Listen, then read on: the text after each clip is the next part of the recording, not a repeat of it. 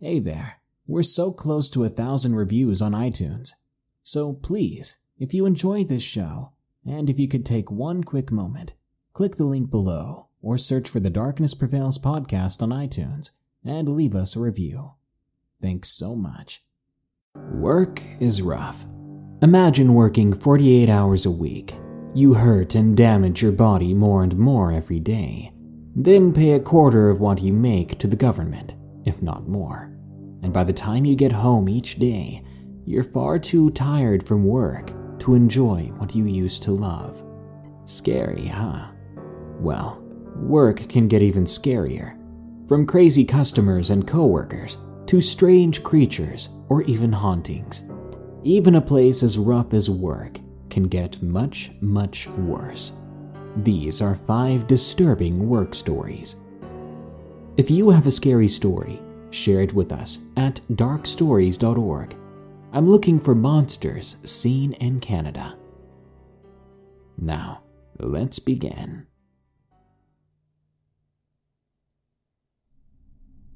Grandfather's Goodbye from Nurse Cookies. I used to work at an assisted living facility for people with dementia. It was a summer job in the first year of my nursing studies, and let me tell you, they do not pay you enough for that crap. I was very quickly put alone in charge of half a floor, roughly eight old women, all in various stages of different kinds of dementia. Mostly sweet, sometimes temperamental. Meeting them all was pretty much the only positive thing about that job. Otherwise, it was too much work with too little manpower. I think most places like this have their fair share of creepy stories. After all, usually people come there with the full intention of leaving either by ambulance or in a casket. That generates things like this. The great mysticism of death is soon taken away when you work in what is essentially palliative care, but some of it always remains. This place's specialty were the elevators. I was never sure if it was just a joke played to scare the newbies, but these elevators did an inordinate amount of suddenly starting up and stopping at a floor without anyone on them. I suppose one of the other nurses from the other floor could have sent them up, but I really can't see anyone having any free time in that place. From another worker, I heard a story that she had once heard someone get out of the elevator, tell her she was going home, and then get back in the elevator going down. Night shifts were terrible after stories like that. And besides, the place had enough creepy factor for a horror movie or two.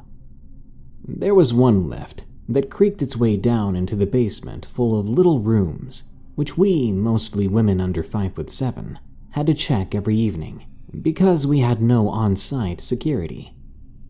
We usually did it in pairs. At night, there would be three nurses in the house, almost one for every floor. One of us had one and a half floors to deal with. Being alone on the floor, which held up to 16 residents, with decently sized rooms, was not fun. As long as there were things to do, it was alright, but when everyone was sleeping and tomorrow's meds had been counted, and the breakfast sandwiches had been prepared, it quickly gets uncomfortable. Usually it was just boring, but if your mindset was right, it could be downright terrifying. People with dementia make the weirdest noises in their sleep, too. One night, I was in that mindset. I had just checked the basement alone because a resident on the floor of the nurse who was supposed to be with me was close to death and she didn't want to leave him alone.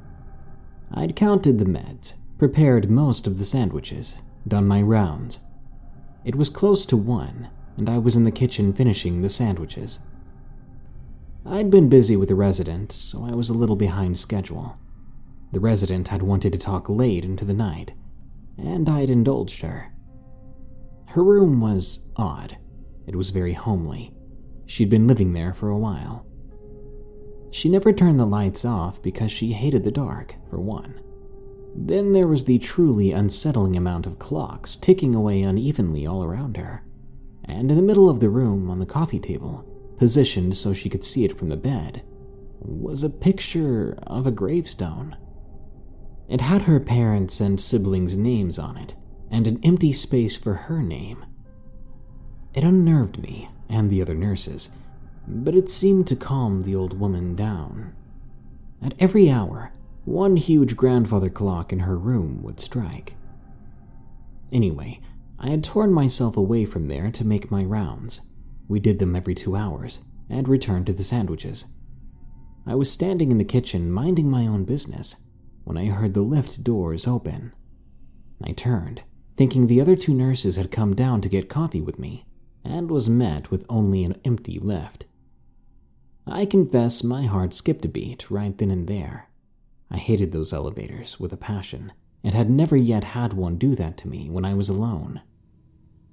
It was one thing to have it stop and then to be able to joke about it with the residents, and quite another thing to just be treated to the quiet slide of the opening doors and the emptiness inside. Not to mention, I knew that the gentleman downstairs was dying. To put myself at ease, I called the other nurse and asked her how he was doing. Fine was the answer. Nothing was different. I berated myself for being dumb, thanked her, and went back to slapping ham and cheese on those sandwiches. I was just beginning to relax when I heard the grandfather clock start striking one. I didn't pay much mind to it until it just would not stop at all. When it had been a full five minutes, I once again abandoned the sandwiches and headed over to the room where I knew the sound was coming from. I prepared myself to start figuring out how to fix it. But once I was there and saw the clock, I realized it stopped striking. The old woman was on her bed, fast asleep. By then, I was well and truly creeped out. I hightailed it out of there. The worst thing was that the sound of the clock began fading back in as soon as the clock was out of view. I hid in the well lit office until the third nurse came down to have some coffee and a salad. By then, mercifully, the sound had stopped, but the silence wasn't much better. Sometime into our coffee break, the second nurse came in and delivered the news. News that I'd been dreading. The resident had died a little past one, around the same time that clock had struck. This is the first time anything like this has ever happened to me, and I hope it will be the last. But I doubt it. There's something about death, or the spirit of life, that we don't fully understand and if you work around dying people, these things may happen to you.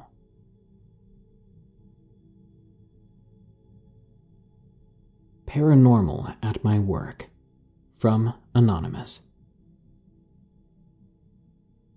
I'm 19 and I've worked for the lumber plant in the next town over in East Texas for about a year now. I work the third shift, 7 a.m. to 7 p.m. on weekends, and 11 p.m. to 7 a.m. on weekdays. I always get an unnerved feeling at night. It started after my training was finished. I have to do rounds inside the plant every so often during the weekend, and once at 3 a.m. on weekdays. I was out one Friday night, doing my round as I always had, when I felt as if I wasn't alone, felt like someone was watching me and whoever they were, I couldn't see them. And that's when it started. I heard a loud slam on the bottom of the vehicle I used for my rounds.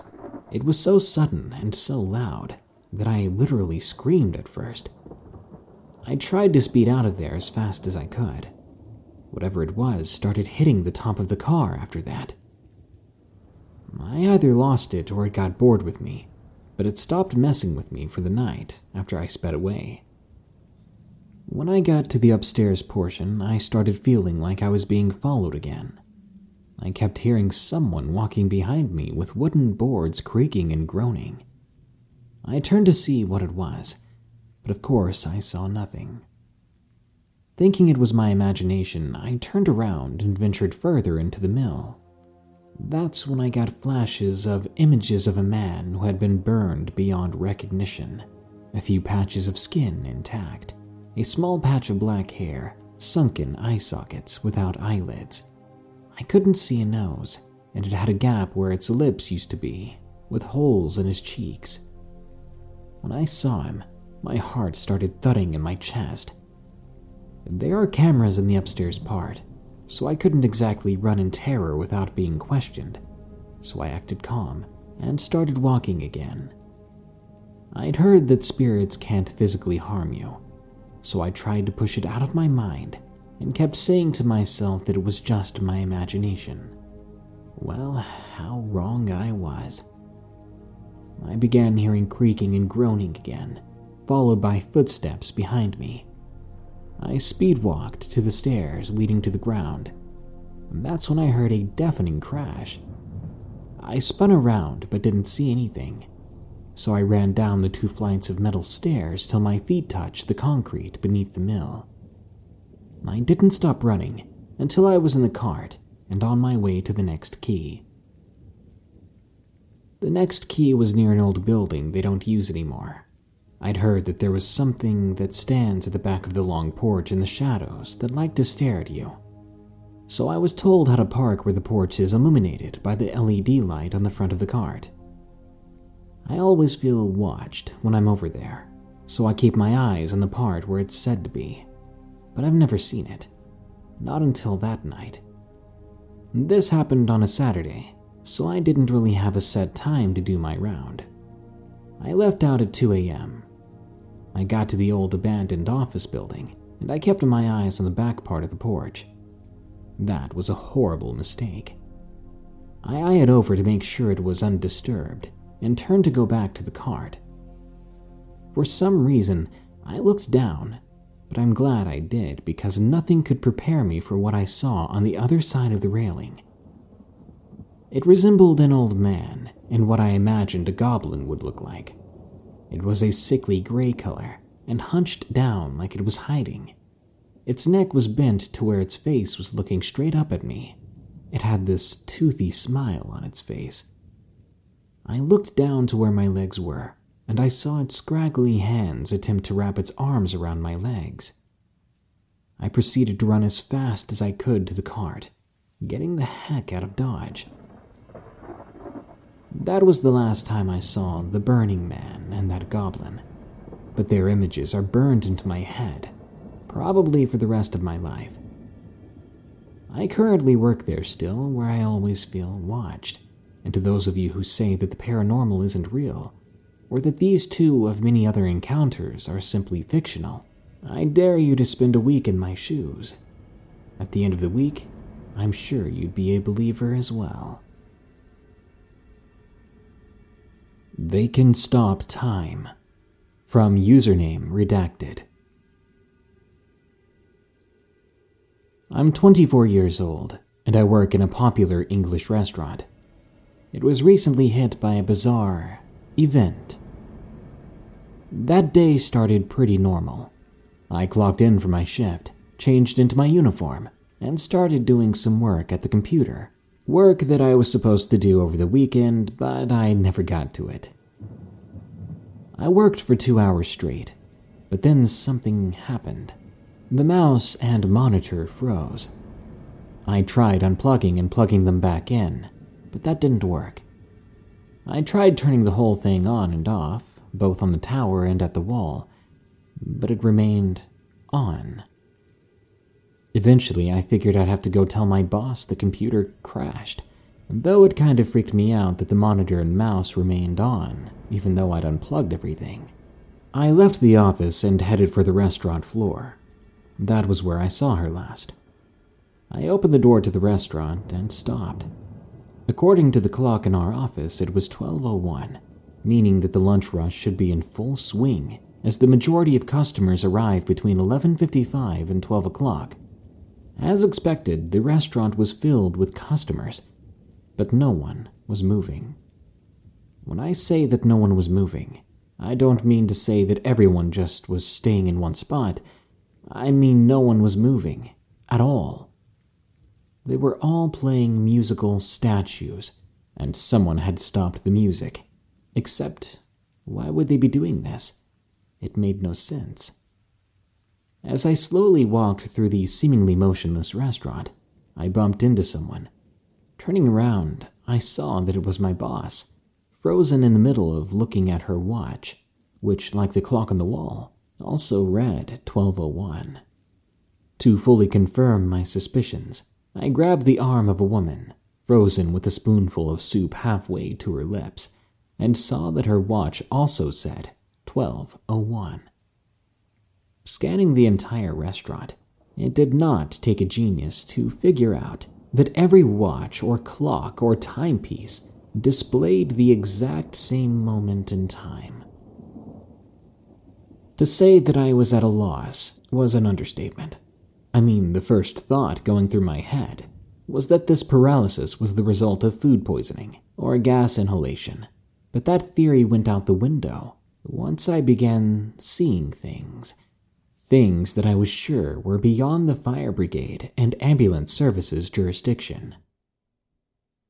On the table next to the soup woman sat a couple. The man was frozen in the middle of cutting a steak, and the woman, maybe his wife, fiance, girlfriend, whatever, she was frozen in the middle of pouring water into her glass. The weird thing about this was that the water had stopped moving as well, frozen in between the jug and the glass. Near the kitchen, one of my colleagues, Maisie, had frozen in the middle of lighting some candles for a couple out on a date. The flames on the candles and the match held in Maisie's hand stood rigid, like soldiers on parade, and a table occupied by a family, the boy had frozen with his head back and his mouth open. Looking up, I saw a single pea suspended in midair, like it was attached to a piece of string. I was just coming out of the kitchen, having checked on the staff in the kitchen, when I heard the front doorbell sound. Curious as to who was seemingly unaffected by this strange phenomenon, I peeked around the corner and had to stifle a gasp. Standing in the entryway were two things. Upon first glance, they could be mistaken for humans, but looking closer, they weren't. For starters, they were two feet taller than everyone else in the restaurant. Their skin was so tight, it looked like their ribs would burst out of their bodies. It was their eyes that really made me feel uncomfortable. They were thin, narrow slits, black as ink, as if there was nothing within them. They looked around at the frozen staff and customers, then made a sort of low, rasping sound.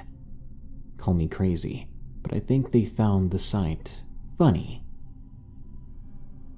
As I watched, they split and began to flank the frozen people, getting close to them, sniffing their hair, skin, and clothes, prodding them with their long, bony fingers. What they did next really took me by surprise. To my horror, I watched as one of them stopped next to the soup woman and sniffed her. It then sniffed her soup and made that strange rasping sound again, before picking up the soup bowl and placing it upside down on the woman's head. I honestly didn't know what to do, besides standing still. I figured these creatures were likely behind everyone being frozen too, and I had no idea what they'd do to me if they found out that I was still moving. So I simply watched. I watched as they moved the woman with the water, placing her arm in such a way that she was pouring the water on her head. Then they blew at the candles and match Maisie was holding, setting them up to blow out as soon as time restarted. I watched one of them part a couple who had been frozen as they were about to kiss. It took all my strength not to cringe as it began to place its mouth over the man's mouth, imitating some sort of disgusting kiss. The creature went up to a woman then, who'd frozen mid sneeze. But the creature didn't mind. What it did next makes me shudder. It placed its mouth over her nose and began to devour whatever was inside. Mucus, of course. The woman was lucky that she had no idea what was happening to her. The creature's next target was my boss, One of them examined the collection of pens and pencils she kept in her top pocket, while the other examined her trousers. I watched as the first creature plucked a black sharpie from out of her pocket, began to rasp again. As I continued to watch, not even daring to blink in case they saw me, the creature popped the lid off the sharpie, sniffing it, and then finding out what the object did by running it over my boss's face, leaving a big black trail. Seemingly satisfied, it then placed the sharpie in my boss's hand, stepping back and taking in the scenery. It had apparently loosened her trousers, setting her up for some embarrassment. Whilst I'd been watching them, I failed to realize that they'd gone through most of the restaurant, which meant it was my turn. The creatures turned toward me, pacing around me. I was using every ounce of strength I had not to move, not to give myself away. Seeing as they thought I was frozen like everyone else, I realized I was going to have to let them do what they liked with me. I held my breath and kept as motionless as possible. It was extremely difficult to just not move my pupils. They placed food on me, turning my clean garb into a mess of a getup. Once everyone in the restaurant had been vandalized in some way, the creatures finally left, and I waited a few seconds before I dared to move and started sorting myself out. No sooner had I wiped as much of the cream off my head as possible, everyone in the restaurant suddenly started up again. I think it's fair to say the restaurant immediately broke out into chaos the lady with the water screamed as water cascaded onto her head. The soup woman was about to put the spoon in her mouth when her pea soup landed all over her. Maisie sighed as the candles and the match went out, and the kissing couple gagged as they began to feel the effects of the beast's saliva, and the woman who'd been sneezing continued before pulling at her nose, sniffing hard. My boss, pulling up her trousers, did not see her own predicament with the Sharpie on her face, but due to the chaos around her, no one else seemed to care either. It's been a couple of days since this, and so far things have been normal. My boss managed to smooth things out with the customers, and I haven't seen anything weird for a while. Time definitely hasn't stopped again. Well, as far as I know.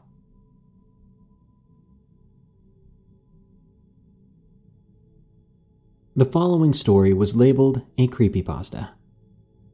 They found something buried underneath. From Amgene Romeo. I've been working at my local university for a little under a year now. A few months back, we moved out of our old office building onto the fifth floor of another. The purpose of the move was to allow builders to begin work on demolishing our old building along with three other buildings on the campus. This was a part of the university's redevelopment plan, ahead of this Cultural City Award they are nominated for and could possibly win in 2021. I didn't know there was such a thing either until I started working there. Anyway, by the time we moved, they had already started work on one of the older buildings. It used to house what was called the School of Life Sciences but had been left vacant even before I started working there. Looking out the window of our new office, I have a clear view of the demolition site. One weekend, they closed off the road to start bringing down the building. So when I came back into work the following Monday, I was surprised to see that they had just demolished the middle section of the building. It looked pretty funny, actually as though someone had split the building down the middle and the two halves had started to drift away from each other. It wasn't long after that that I began to hear rumors. One lunchtime, I'd been set in our communal kitchen canteen area, just eating my lunch and messing around on my phone as I do every lunchtime. I caught snippets of a conversation some of my work colleagues were having a couple of tables away. I craned my ear closer, trying to listen. Apparently, builders had uncovered bones buried a couple of feet down beneath the ground of the demolition site. That, in and of itself, was a creepy discovery. But for whatever reason, the university had decided to keep the news under wraps, or so at least the stern looking, slightly older of the two claimed. The other woman, a rather meek looking person with a round face that belied her age, was listening to the other's story with rapt attention. The older of the two continued and explained that she started to ask around campus to find out more. Supposedly, a couple of the university's science professors have been called onto the scene and had been asked to look at the remains. They believed the bones were of five people, possibly two women and three children. It was at this point in her story that both of the women suddenly turned to look at me. I had drifted closer still to their table without realizing it. They both frowned at me, gathered up their things, and bustled out of the room. I watched them retreat with the frown of my own, but soon I dismissed it. Workplaces are known for being rumor mills, after all, so I didn't really put much stock in the gossip of two middle aged women. As the weeks passed, the rumors continued. Even my own manager was fascinated by the discovery and started coming up with her own theories. Something she mentioned, though, did grab my attention, and I asked her to further explain. Around 50 years ago, and importantly in the middle of the life sciences building being constructed, there were stories in the local news of a cult that had come to the city. The papers warned not to associate or get involved with them, as they were believed to be Satanists. It was also while the cult resided in the city that there were a string of disappearances. Young men and women going out to meet their friends one evening and never returning, young children being snatched on their way home from school. Eventually, the building construction finished, and with it, all traces of the cult vanished, and no one else disappeared. Though sadly, they never managed to find all those missing people. I was fascinated by this tale and when I got home that night, I did my own research about the city. In the year that the cult lived in the city, 30 people went missing, all traces of them apparently gone. Many people claim to have seen members of the cult camping out in the local wooded areas, where they could be found dressed in dark robes and dancing around a burning fire. Some said it was all made up, that there was no cult at all, but none could explain the disappearances. As the years had passed, it seemed the city had all but forgotten about this time, until now. The demolition of the remainder of the building continues, and I often find myself watching the workmen from my office window. Every now and then, I get this strange feeling in the pit of my stomach, as though I'm not the only person doing the watching. As I look out the window and train my eyes on the building, I could swear someone is looking back at me I wish I could say this is where the story ends, but it's not. In the last three weeks, two students have gone missing. Supposedly, they were two friends who thought it would be funny to sneak into the demolition site at night to see if they could find any bones or spirits. They took a larger group of friends with them, who waited outside of the restriction zone as the two boys climbed over the barrier. As the other waited, around 10 minutes passed, and they all grew worried. Just as another boy was about to go over the barrier to check if his friends were okay, they all heard an inhuman scream and the sound of rubble falling. The rest of the group ran away scared and only thought to call the police once they were a good distance away. Both boys had been crushed by a crumbling support beam they had walked under. The tragedy was deemed an accident, the result of two reckless young men. The university was closed for a few days after that, out of respect for the two boys who had lost their lives. When it reopened, you could see the unease on everyone's faces. We're all trying to just continue on with our lives, but I can't help but wonder was the beam falling really an accident? Or have we somehow unearthed some vengeful spirits? I mean, no one really knows who those bones belong to and one other thought keeps lurking at the back of my mind. One I try not to think about too much. Maybe, just maybe, that cult from 50 years ago has come back for round two.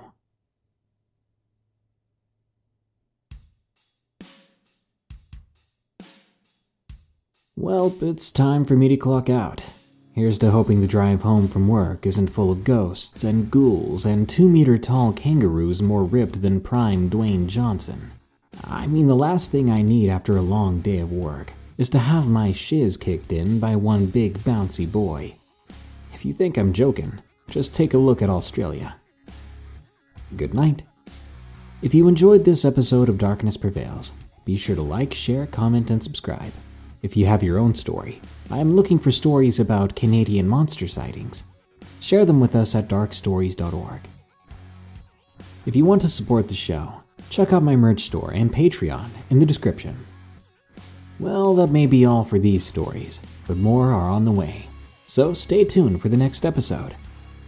Until then, here are the credits to my amazing patrons who continue to donate and support the show. Remember, stay safe out there and stay creepy, because this world is a strange one.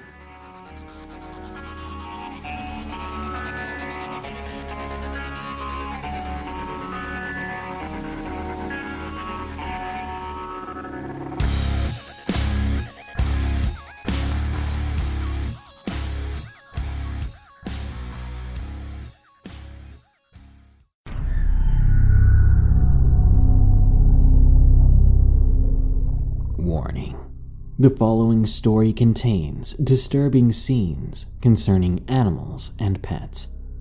If this is outside your comfort zone, click away. I used to go jogging in front of my house. You could say I was just uncomfortable running too far from home. You see, I preferred to run around dark but we lived in these pseudo suburbs and we didn't have a streetlight anywhere close. And by pseudo suburb, I mean miles of rolling hills and forest on the tail end of interspersed houses. Past our house, there ain't nothing for miles. Nothing but trees, that is. You can call me cowardly. You could even call me superstitious or afraid of the dark but I wasn't about to stray too far from the lights of our front porch at night. So the 20 meters from our mailbox to the cable box on the side of the road became my track. Back and forth. Run a few minutes, walk several, repeat. This kept me in shape, feeling good, and gave me a chance to catch up with all my podcasts that I listened to thanks to the wireless earbuds my wife had gotten me for my birthday. These earbuds even had sound pass through. It wasn't perfect, but I could hear a muffled version of the sounds around me, even while listening to my music or podcasts. It was good stuff, but all of this added to the horrific reason I don't go jogging anymore. It started last year when winter was beginning to give way to spring. The ground was constantly wet, caking the bottoms of my joggers with mud as I bounded, out of breath, up and down the unpaved road. I was getting winded sooner than usual that night, probably due to eating too much at dinner earlier. This meant I should probably do a few more back and forths, then call it a night. As I approached the cable box again and began to turn on my heel to walk back to the mailbox, I caught a distinct sound through my earbud pass through that I nearly shrugged off as the peripherals causing distortion or warping some mundane noise around me into this eerie resonance. I paused. It was already troubling enough to turn my back on the dark, meandering road beyond but this sound immediately increased my heart rate, even though I had no idea what it was or where it was coming from. Convincing myself that it was just some sort of breakage from the hit or miss pass through, I stepped forward.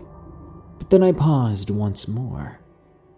The sound came again, a low rumbling enveloped in static. At this, I pulled the earbuds from my head and scanned my surroundings. I couldn't see much. Human eyes are terrible for seeing in the dark, and the nearby porch light kept them from adapting completely to the blackness around me. But my ears heard it clearly. The static within the noise was gone now that my earbuds weren't in. It was a low, rumbling sound, an odd frequency that made my ribs vibrate with it. I had turned around completely then, now facing the dark, winding road past the cable box. But looking along the road was my mistake, as the noise was coming from the trees. Coming from above me, actually. My eyes scoured the branches to the left and to the right, some hanging over the road, others daring not reach too far. When I found myself staring into two congruent stars in the cloudy night sky, I knew that I was not alone. Those weren't stars, they were eyes. Sitting upon a short, thick branch of an ancient oak tree was a figure which itself reminded me of trees and branches, sharp, angular bits protruding from it. It was nothing more than a silhouette and eyes from my perspective, though, but I could hear the rumbling coming from it, and I could see the twinkle of its eyes fade in and out as it blinked.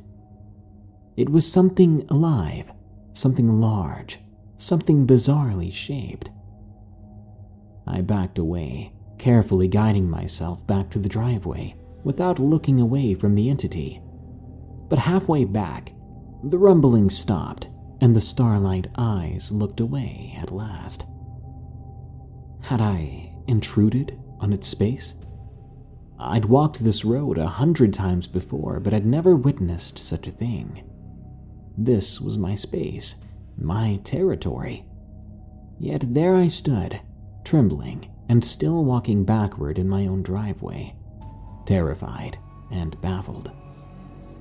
Back inside, I peeled the sweaty shirt from myself and quickly shared the experience with my wife. How big was it? was her first question. Well, I didn't have the greatest view of the thing, I admitted.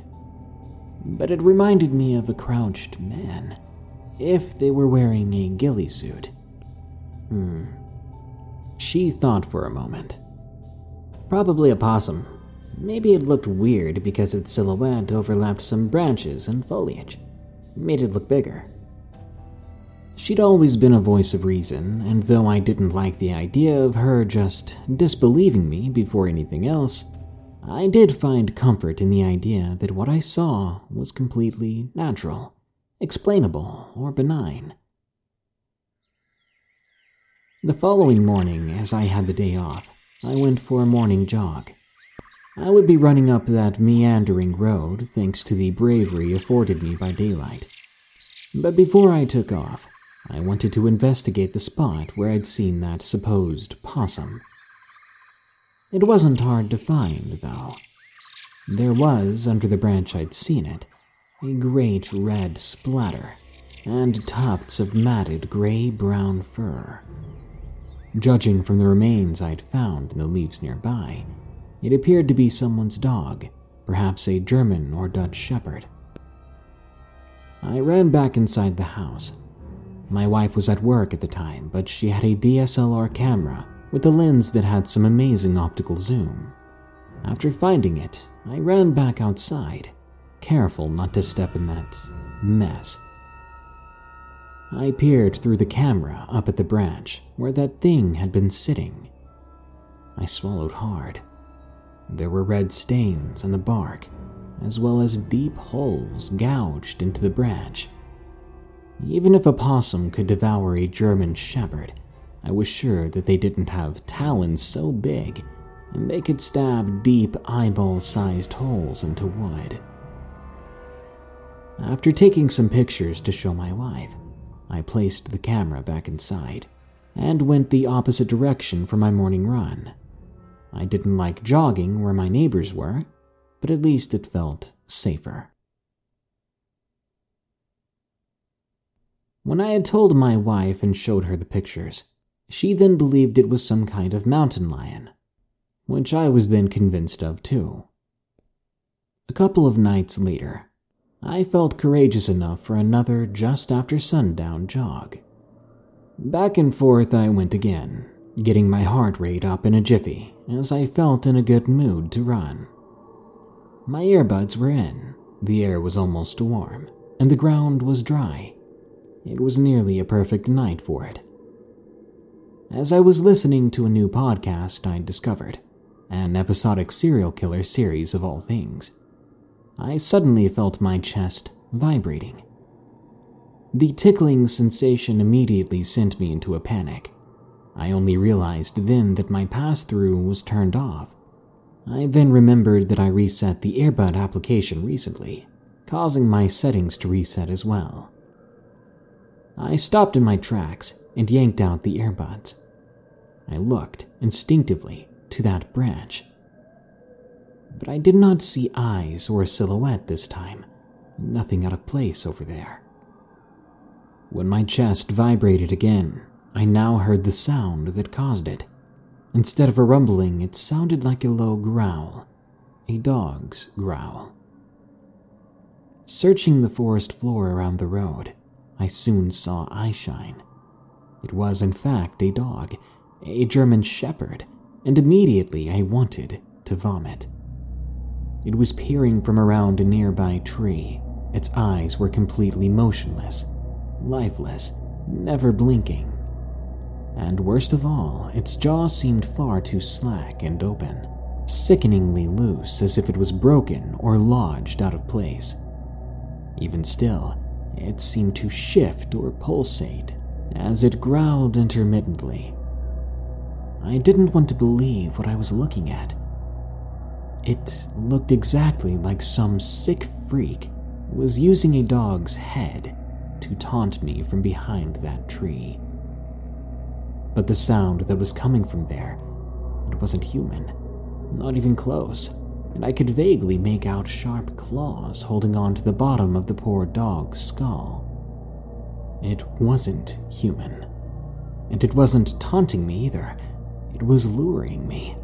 It wanted me in those woods, and all I wanted was to stay inside for the rest of my life. I didn't hesitate. I took off back to my house in a full sprint. The moment I looked back during my run, that one moment when I couldn't help but want to know if I was being chased then. A blunt pain shot over my face as a sickening wet slap reverberated around me.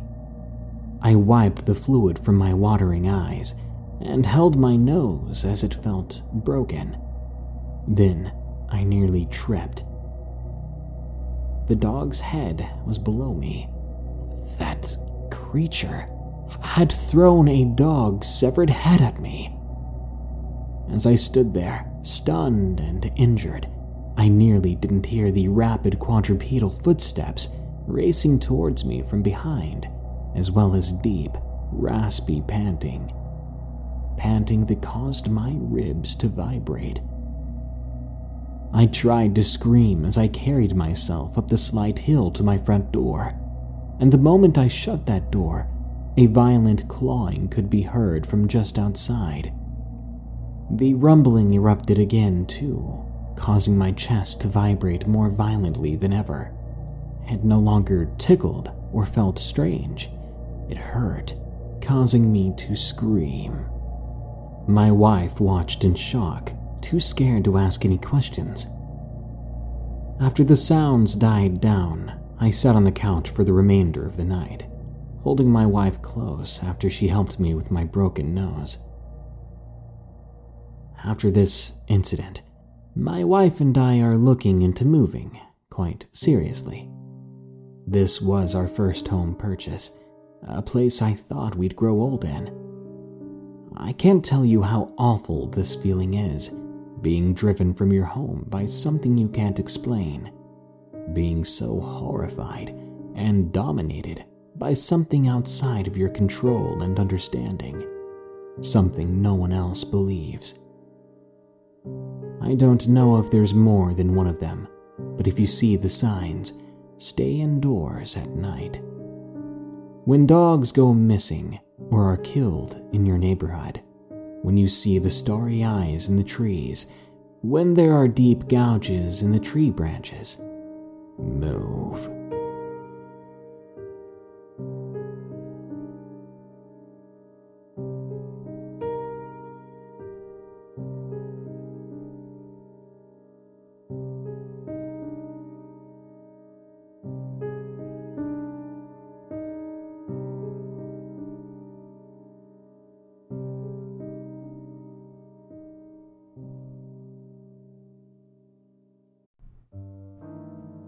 This episode is sponsored by June's Journey. Do you believe in monsters? And given the chance, would you be brave enough to track one down on your own? In June's Journey, people are the true monsters, and you can live the story yourself rather than sitting back and listening to one. June's Journey is a hidden object game with a thrilling murder mystery set in the roaring 20s. You play as June on the hunt for your sister's murderer. Discover clues through exciting hidden object scenes with beautiful and atmospheric illustrations and music. Victory brings you closer to new plot points and suspenseful answers. When not hunting for clues, you can customize your own luxurious estate island with gardens, buildings, and decor. Or chat and play with or against other players too, in the Detective Club, where you could even put your skills to the test in the Detective League. June's Journey is both relaxing and fun to play. With my busy schedule, I find it's the perfect game to pick up and play whenever I've got a free moment. It doesn't demand too much time, and it's pretty satisfying solving puzzles quickly and unlocking new clues. Can you crack the case? Download June's Journey for free today on iOS and Android.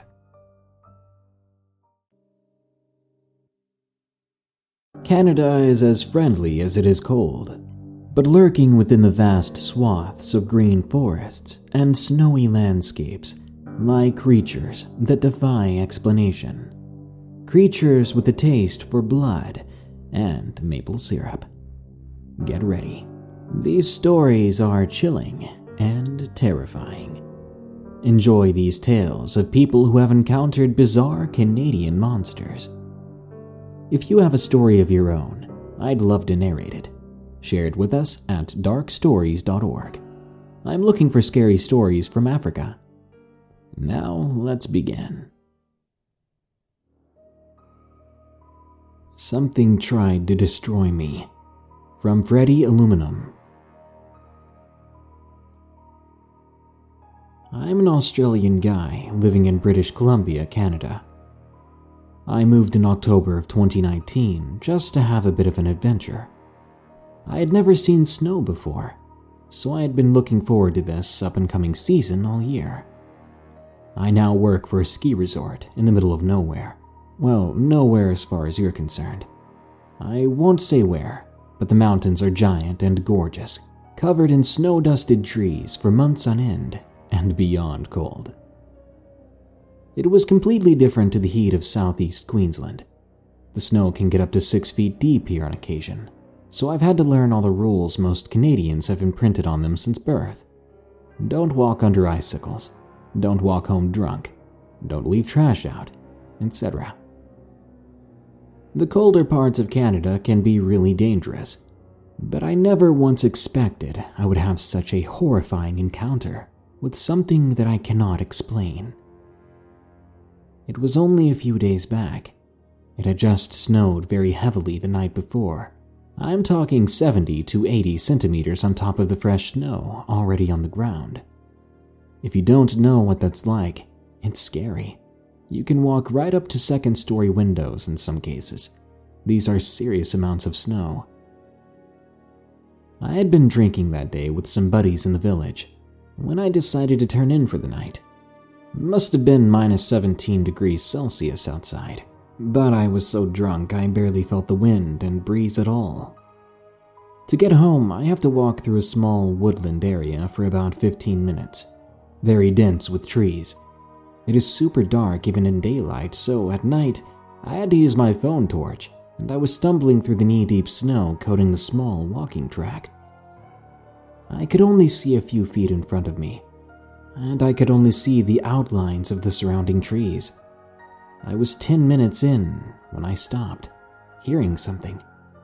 I strained my ears to listen more closely. It sounded like a little girl saying, Help. It was a soft and fearful voice, somewhere off in the trees to my right. I called back with a hello, pointing my phone torch in the direction of the soft voice. Who's there? I called out. Please help me. The voice whined. I've hurt my legs. A sound of choking back tears is faintly heard. Now, I've seen enough movies and read enough stories to know that following voices into the trees is a bad idea. But there was something about this voice. It sounded so genuine, so frightened, as if a little girl was just outside the range of my vision, freezing to death in the snow. So, of course, I don't stand and do nothing. I call out again. Hey, uh, can you walk? Where are you? I can come get you. I began turning around in the snow, plowing closer to the edge of the walking track, torch searching through the wall of tall pine trees. I keep edging when I spot a small figure, just close enough to see her silhouette. She was peeking out from behind a nearby pine tree. Hey, don't be afraid.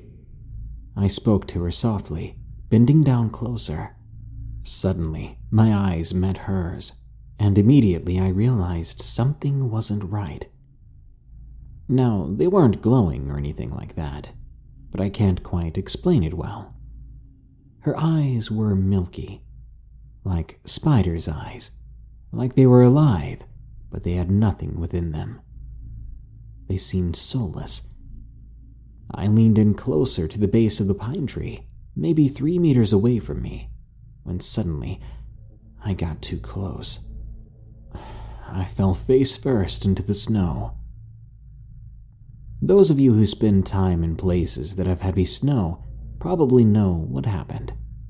I forgot the most important rule of all plunging headfirst into the deepest tree well I had ever seen. I was immediately engulfed in a powder snow, tipped further upside down. As I slipped in deeply, I could hear a high pitched cackle of a female voice. I tried to breathe and scream, but snow forced itself into my mouth. I began to choke and writhe. I was panicking, trying to spin around and find my bearings, kicking out and finding something to grab. As I freaked out, I felt myself slip further down, only making my emotions worse. The snow collapsed around me, making a dense compact, holding my feet above my head and making it harder to move. I was still choking on snow. My head was pounding from all the blood being pulled downwards. A scary thought kept going through my mind that this might be the end of my story. I knew I wasn't getting out of this one. My vision began to blur, and my movements became more and more sapping when all of a sudden I felt a hand grab me by my jacket, wrenching me out of there and into freedom. I gasped in the crisp alpine and heaved on the ground, tears streaming down my face. I looked up and saw one of my mates, Fraser, breathing heavily. Turns out he had seen me fall into the snow, sprinting 30 meters in deep powder to help me back out. This man had saved my life. As I pulled my mess of a self back together, he asked me what the bloody hell I was thinking, walking into the wilderness in the middle of the night drunk. But I had to tell him about the girl first. I tried to point out where she had been standing, but she wasn't anywhere to be seen. What's more, there weren't any tracks at all in the snow leading away from the pine tree, just the mere hole that I'd made. I don't know what she was, that inhuman little girl, but it tried to have me drowned. If it wasn't for my mate, I sure would have been dead. I hope one day I can get over this experience, but for now, it seems I have dreams of her often. Dreams of what would have happened if Fraser was only a few minutes late. What was she? If you have an answer, I'd love to know.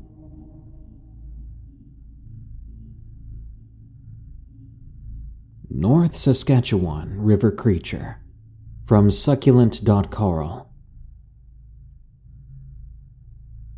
I'm from a very small town in Saskatchewan, Canada.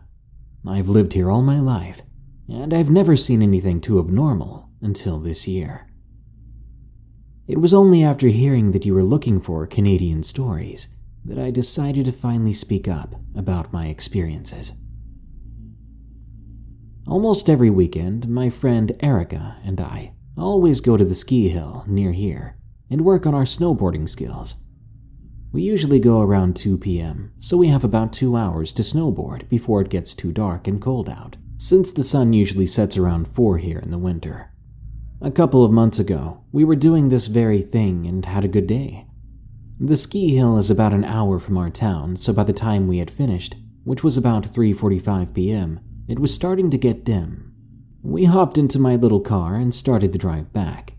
About 45 minutes later, we were getting close to home, and it was already pretty dark outside. Our town is kind of in the middle of nowhere, and everyone in Canada knows Saskatchewan is very barren and flat. So it was a very vast, remote area, and no one was on the highway. The roads were bad that night due to fast winds, so we had to slow down a lot on the highway, which was giving both of us anxiety. The two of us were 17 and have never gotten into an accident before, nor had we ever wanted to, of course. At one point, there was a very snowy part of the vacant highway, and we had to slow down even more. That's when a figure leapt out onto the road and stopped just at the edge of my headlight's reach.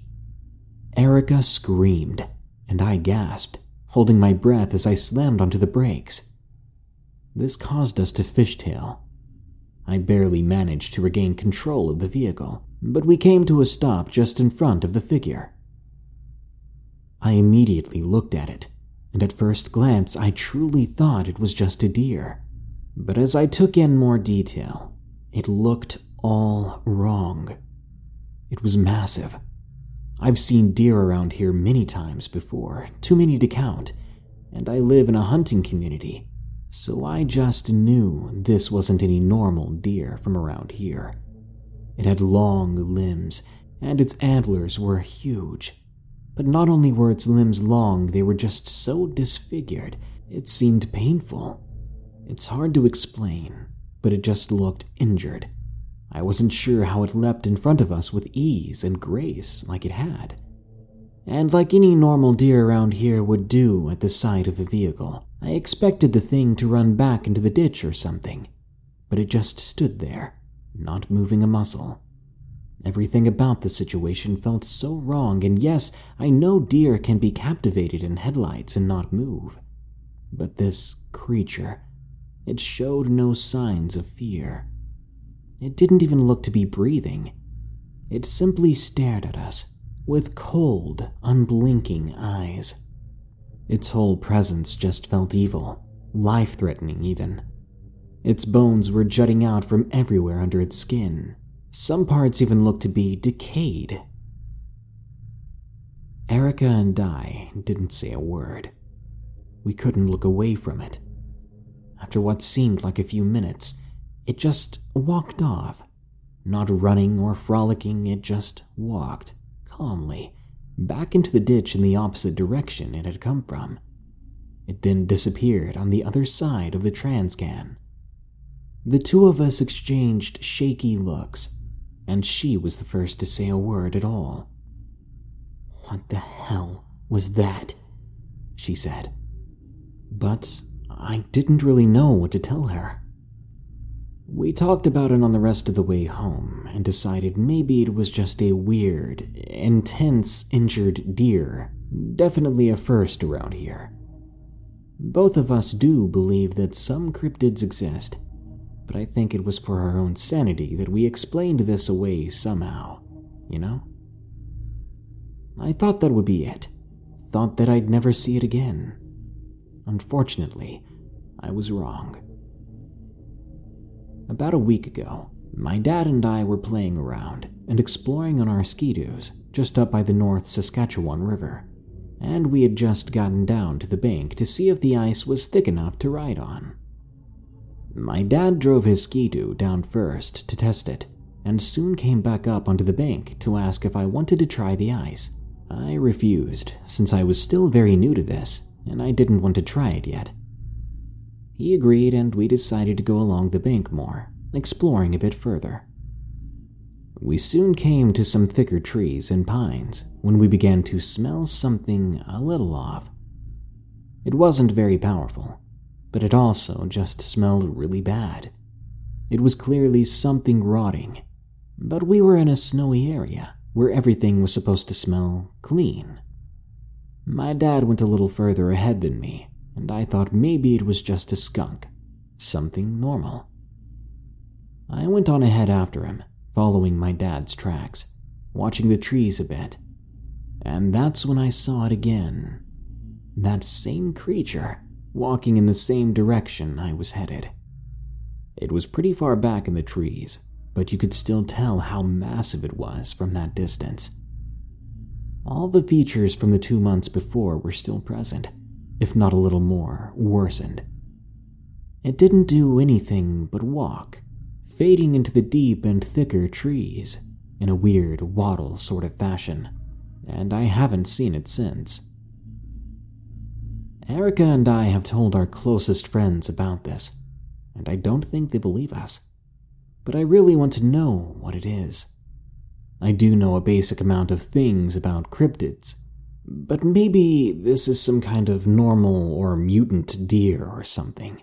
Uh, who knows? Even if there's a normal explanation, it's terrifying. I've no idea if I should be concerned or just continue to try to tell myself it's a weird mutated deer, as if that makes me feel any better. 3 in the morning, from descendant from a family of shaman.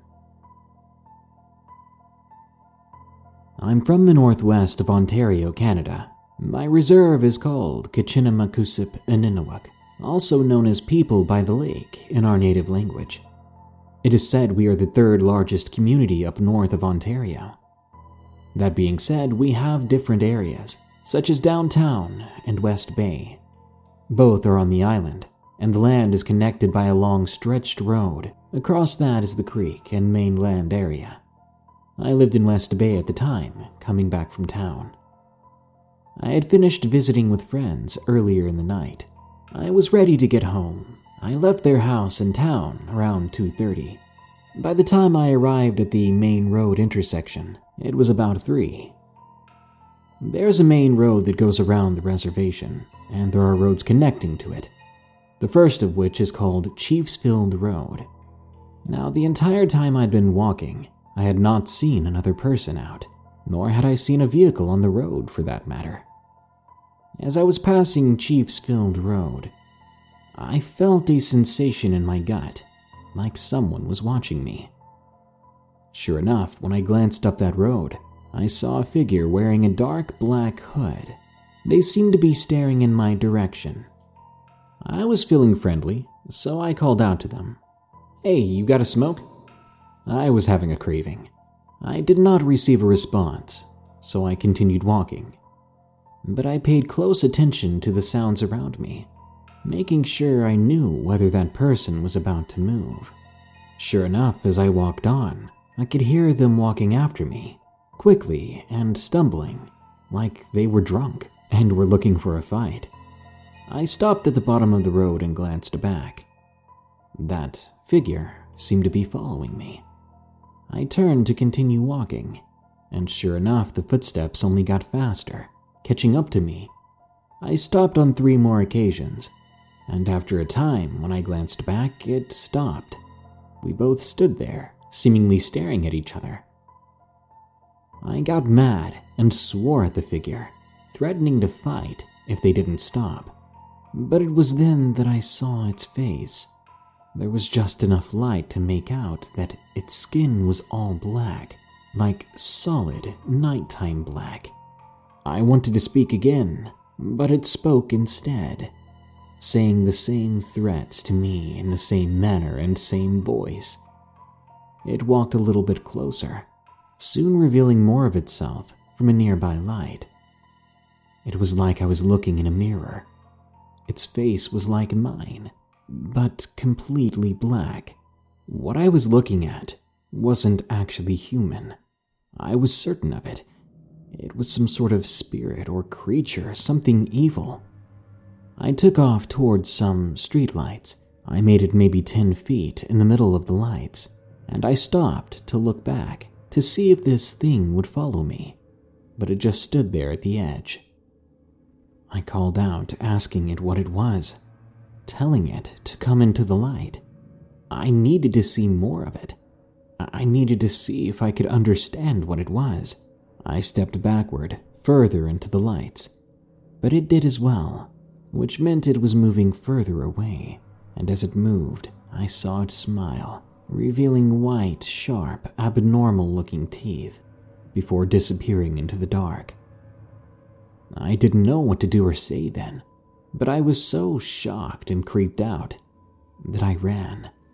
I was already out of energy, but I ran anyway. My grandma's house was closer to anyone else's that I knew of, but her place was still about five houses down. Adrenaline kicked in, and after looking back one more time and seeing nothing, I started to run. But then I heard the sound of flapping wings above me. Something massive was just overhead, following me, just as that figure did before, and I couldn't help but think that they were one and the same. By the time I made it to my grandma's driveway, I was exhausted, stomping my heavy feet up the pavement. Eventually, my scared grandma opened the door after I was knocking like a madman. When she saw me, she was relieved for a moment. I think she assumed I was on something. Yet, sadly, I was completely sober. I let her know what happened that something scary and unexplainable was following me.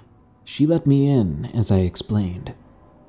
As we sat in her living room discussing what was going on, we suddenly stopped because someone walked up the front steps of her porch. They stopped at the door, but never knocked never rang the doorbell. They simply stood there, probably listening. After a while, we just turned on the TV, using the noise and the images to distract us. Plus, deep down, I didn't want it to know that I knew it was there. The next day, my grandma called my mother and told them to never let me out too late again, and to avoid letting me out by myself whenever possible. To this day, I still don't know what or how all that happened. Whatever it was truly wasn't human, and I think it tried to take me. The Thing That Chased Us from V. This happened in Ontario, Canada, to my friends and I. When my friends and I were in grade 9, we used to go into a forest next to our old elementary school to hang out. We would dirt bike, build forts, play card games, drink, and climb trees. The usual teenage stuff.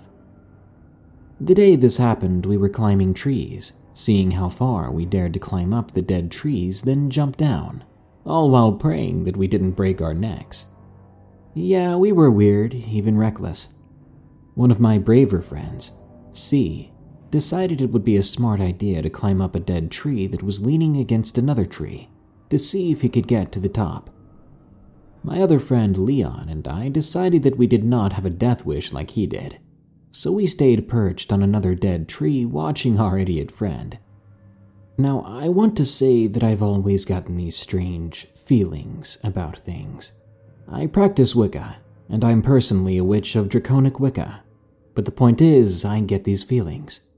They are like warnings when something is about to happen, when something supernatural is nearby, when we're in danger. Call it a sixth sense. I'm the firstborn female of a firstborn female, and so on. I'm the seventh firstborn female in the generation, which makes for a very female dominated family tree. But we believe seven is a powerful number, similar to the number six in Christianity. The seventh witch, which is myself, has the strongest connection to the supernatural on par with the first witch who started the generation, my really great grandmother. I'm called a high priestess, the reincarnation of my grandmother's mother, which only makes these feelings stronger and more absolute. Now, I know everything I just explained doesn't sound real. As fake as witches who fly on broomsticks and crowd around a black cauldron saying bubble bubble toil and trouble is, I didn't believe it at first either.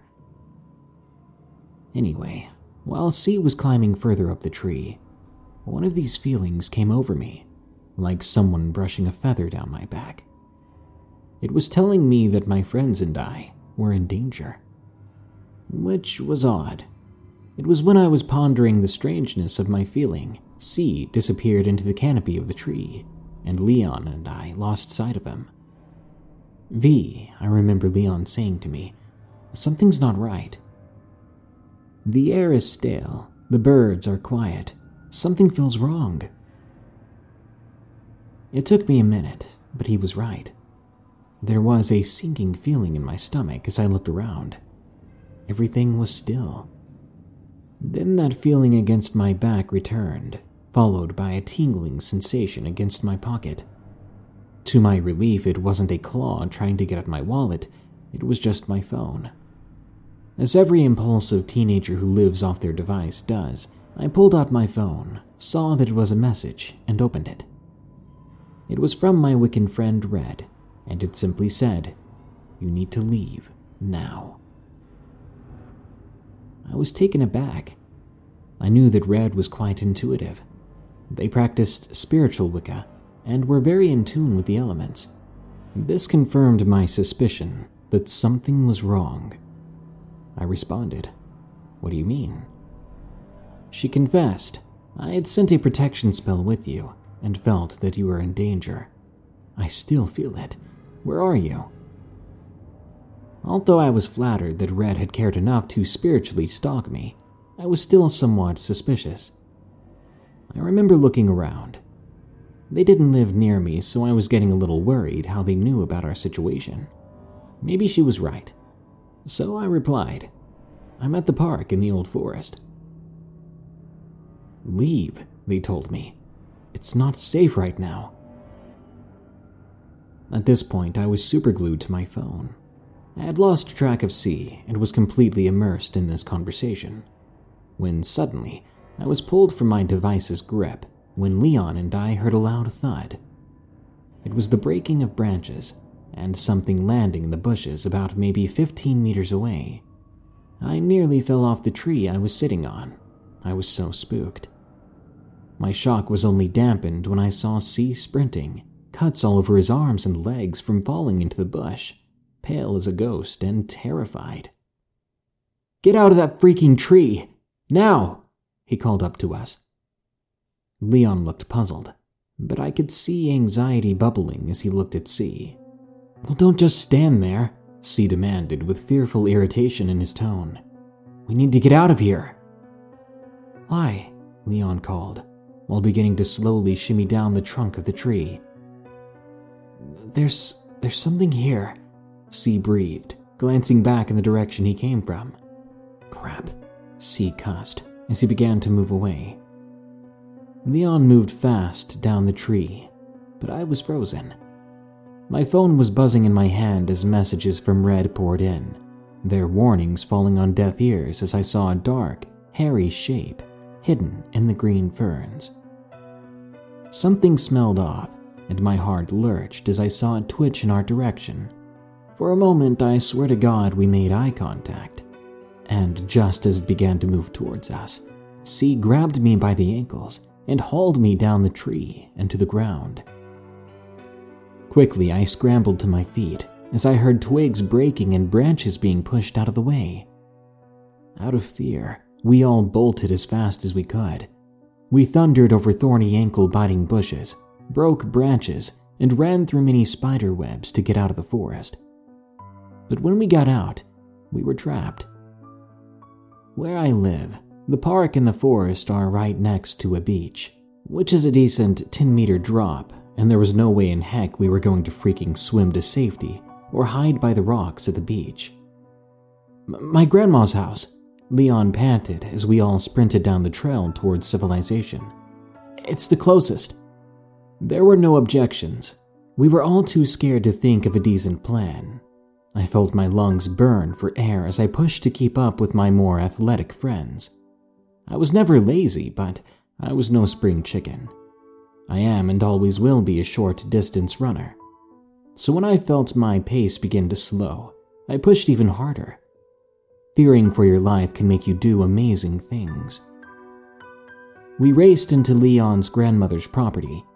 We all knew that she was snowbirding in Florida and would be away for the remainder of the cold months. We scrambled to the back door, which thankfully Leon had the spare key to, and we tumbled over each other to get inside. Now, we've seen horror films, and we thought we knew the best way to survive them. Number one on that survival list was to lock down the house, so we bolted to every door to lock it, as well as every window. It was in that time that I finally acknowledged my phone again. I had missed several texts from Red and a few calls from them too, so I called back. Thank God, V, you're alive, they said. What happened? Are you okay? I explained everything to Red in as much detail as I could muster at the time. I was shaking both from overexertion and adrenaline, and after thinking about it, Red surprised me again. Get all the candles in the house and put them at every entrance to the house.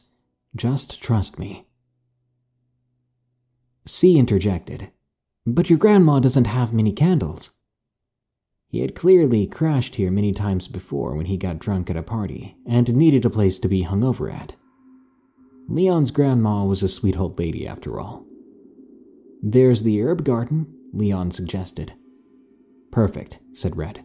Go get all the sage you can find then. And as if instructed by a general, Leon did so without complaint, returning with enough to make a small shrubbery out of the sage. Then we locked down the door and went upstairs to hide in the office.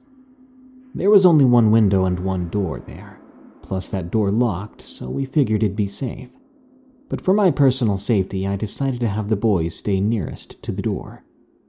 I'd sooner jump out of a window that is two stories in the air before I let myself become dinner. Then again, we had no idea what was chasing us. Once we were huddled into the office, I hung up the phone with Red, and we took a moment to breathe. The hell was it? C asked, his voice barely hovering above a whisper. I don't know, Leon responded. It felt like a monster from a horror film. Or maybe it was some drug addicted psychopath who was broke and looking for some fresh teenagers to sell in the black market so he could buy more drugs, I stated, with an irritated amount of sarcasm. I was starting to get frustrated at this point. What if this was some elaborate prank? What if some jerk had decided to dress up as Bigfoot and wait in the tree line for a while to send some unsuspecting passersby into the afterlife for a laugh? Then we all froze. Something had opened the back gate and closed it. We stayed as silent as a church when we heard heavy footsteps against the garden path in the backyard, and then we heard the distinct sound of jiggling doorknobs, the sound of something touching the windows. Whatever was stalking us was looking for us and was checking every entrance in the house to get inside. I knew it, I thought to myself. It's some murderer and we're about to be killed. Guys, Leon whispered, cutting through my pessimistic thoughts. What? I responded. Who locked the basement door? My heart sank as we looked at each other, all silently admitting that it wasn't us. I had been too nervous to go to the basement, but it was the same for them. No one locked it, I said, my throat dry as we realized that that thing had an opening. Crap, said C. Someone needs to lock it. Are you out of your mind? growled Leon. If one goes, we all go, I stated, quietly getting up. No point in getting separated. We stand a better chance as a team than we do on our own. Reluctantly, the boys and I grabbed nearby objects and quietly crept out of the office.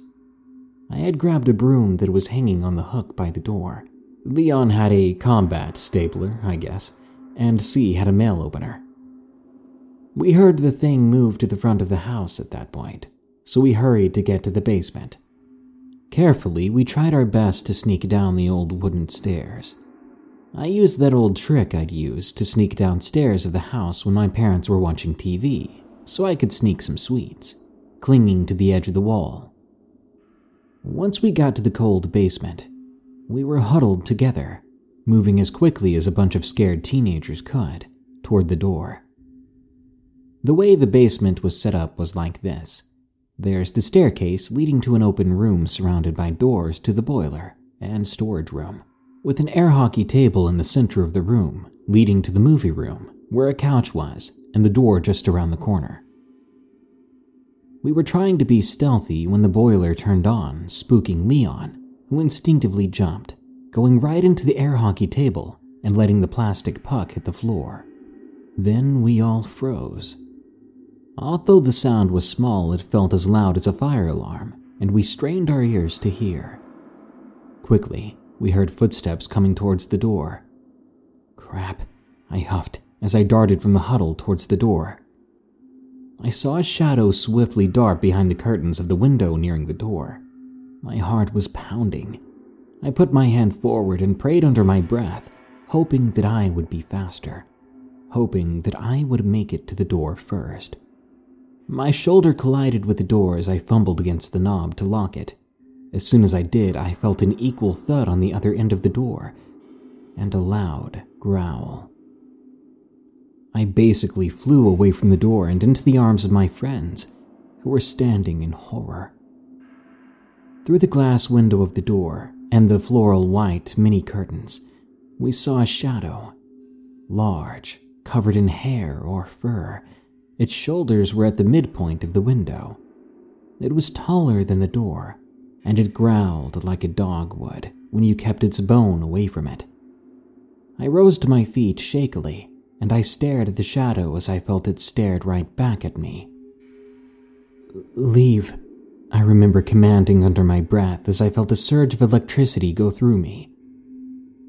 Maybe it was adrenaline or something else, but it soon growled one more time and then thudded away, its heavy footsteps soon fading.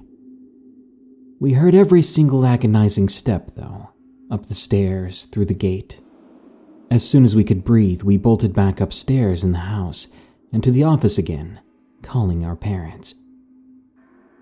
We were still teenagers, and there was no way in hell we were going outside. When my mother came to get me, to her reluctance, she said to me that she felt something was there around the house. Something evil and dangerous. And I had told her nothing, only that I had hurt my ankle falling from a tree. That was all the confirmation I needed.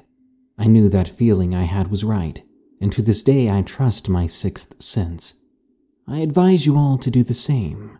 The next time you feel yourself being stalked by something sinister, light a candle, grab some sage. It may sound silly, but it might just save you. Well, there you have it. These monsters may be spooky, they may look fearsome and come running right at you, but then again, they are Canadian. They're probably just offering you a seat at their dinner table and a warm bed to stay in for the night. Good night. If you enjoyed this episode of Darkness Prevails, be sure to like, share, comment, and subscribe. If you have your own story, share it with us at darkstories.org. Before we go, be sure to check the links in the description for links to donate and to get some merch. Now, here are the credits to my amazing patrons who continue to donate. They're awesome people. Remember, stay safe out there and stay creepy, because this world is a strange one.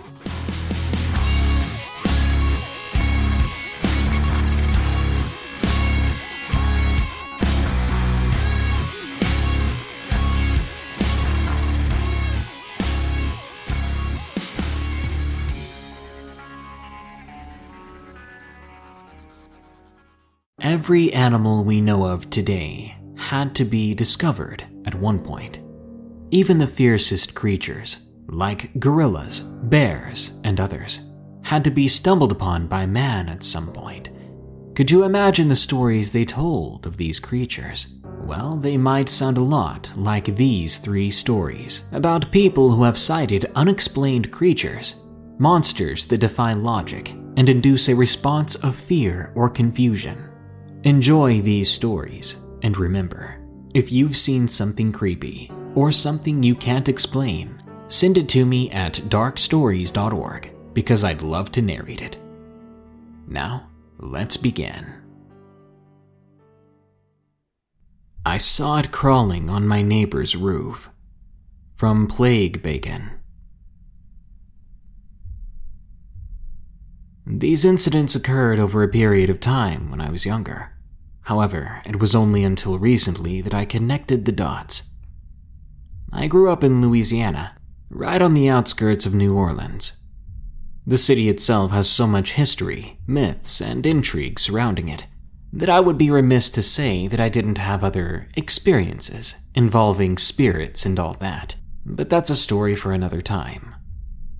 Right after Hurricane Katrina, I was displaced by the storm and ended up staying in Florida for a while. While there, it seemed as though every channel on the news had coverage of the horrific event.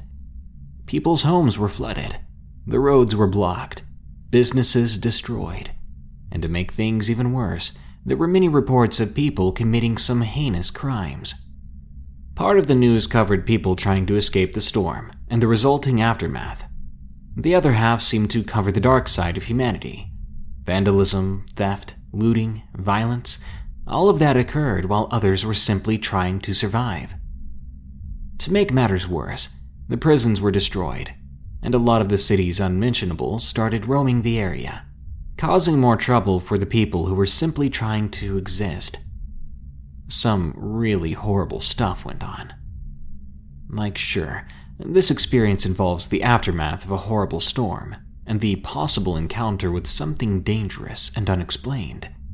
But I'll never put it past humans to be the darkest, most cruel creatures in existence. The news covered up a lot of it, of course. This is where people begin to say, then how do you know what really happened if there was a cover up? And to you, I'll say this I was there in the Superdome. I hid from the prisoners when they broke in, and I, being one of the able bodied people in the area, had to help deal with the people who weren't as fortunate in being able to hide. Coverage about the swamp's flooding, animals escaping zoos, as well as creatures from the bayou areas, like alligators and such, were frequent. Many of these dangerous animals made their way into the same broken streets as the ones where there were people simply trying to get back home. So, what I'm trying to say is, all manner of beasts were displaced by the storm, not just humans. But what about the things that we are told don't or shouldn't exist? Is it possible that the storm impacted them as well? A few months after the storm, I eventually moved back to Louisiana, trying to put back the pieces of my own life. I lost a dear friend to looters. My house was in shambles, and the majority of my classmates were off in different cities now. Thankfully, I started dating my now wife from Florida. We would take turns visiting each other every other weekend. It was a long distance thing, but we made it work. This is relevant to the story, trust me. One week, as I was driving my sister home from the movies, we started talking about lions. She was 13 at the time, and she just got out from seeing the Narnia movie with some friends. We crossed over the small bridge over a canal that led into our subdivision, and as we turned the corner, she said something along the lines of, And Mr. Tumnus started to play a flute, and. Wait, what's uh, Tumnus again? I asked. She saw my confused face and continued. He's got like the legs of a goat, but he has horns and doesn't have any hair on his body like Phil. You know from Hercules. She paused mid sentence. Oh, did Ashley get a new dog or something? She motioned towards our neighbor's yard. I glanced to the left and saw what looked to be a grayish dog, sort of like a greyhound, sitting in their front lawn.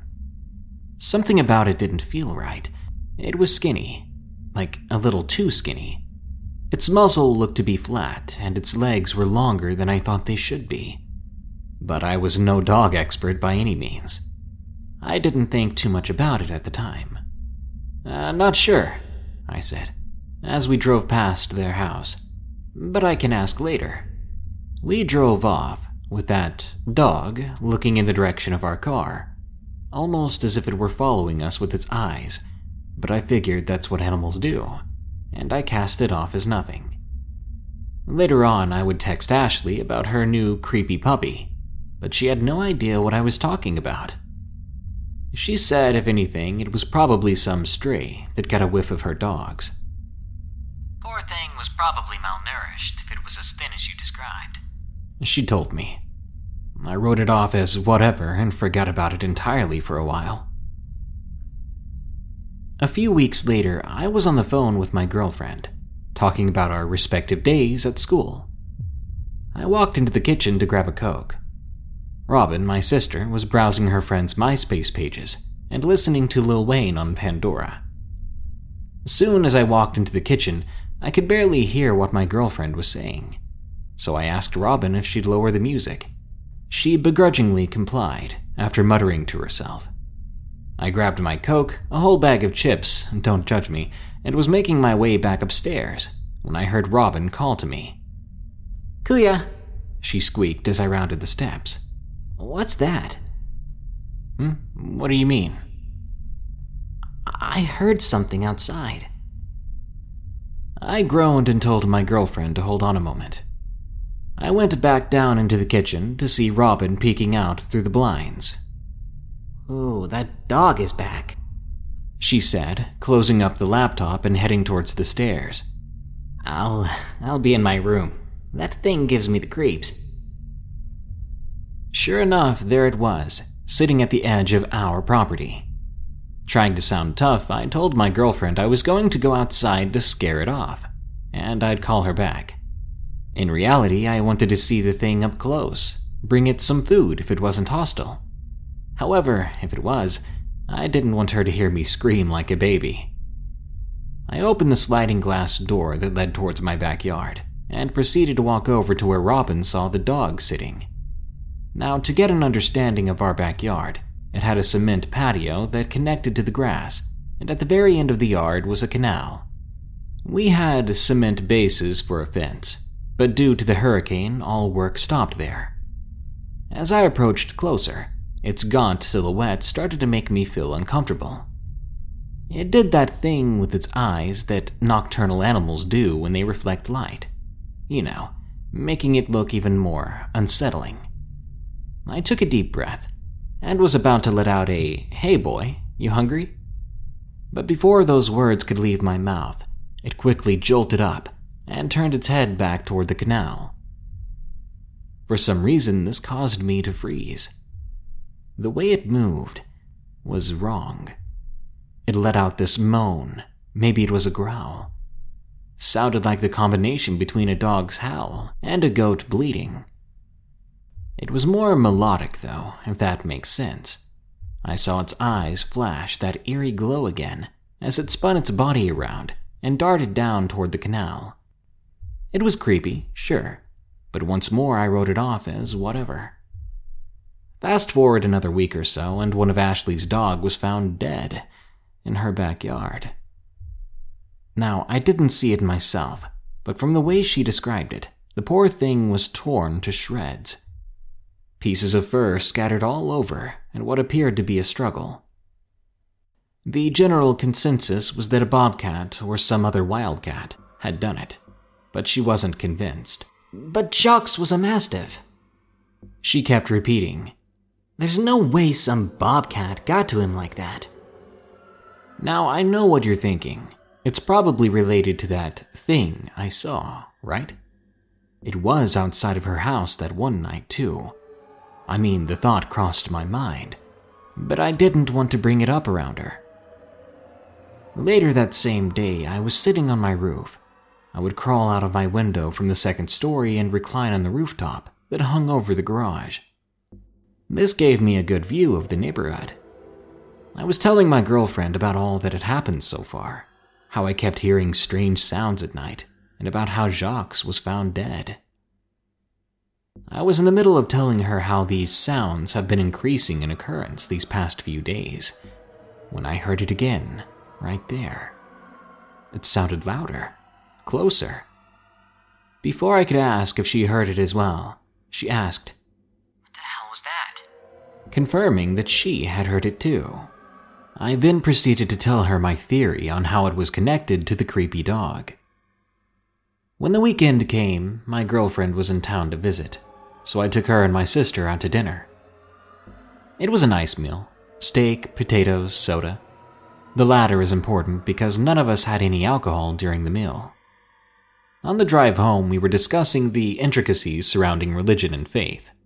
When Robin screamed, she pointed to the roof of a nearby neighbor's house. In my shock, I slammed on the brakes to get a better look. And that's when we saw it. And I mean, really saw it. It was slender, almost to the point of absurdity, and its limbs were outstretched, joints bent in some unnatural posture. It had pale gray fur. Well, not fur, actually, it was skin. Its skin was pale gray and stretched extremely tight over its body. It was quite unnerving to look at. I sat there, with a foot on my brake, as I tried to make sense of what it was. My sister screamed, Go! I want to go home! Then the creature froze. Wait, I thought. Did it hear us? No, there's there's no way it hurt us. The creature twitched, turning back to face us, once again hitting me with the eerie glow of its eyes.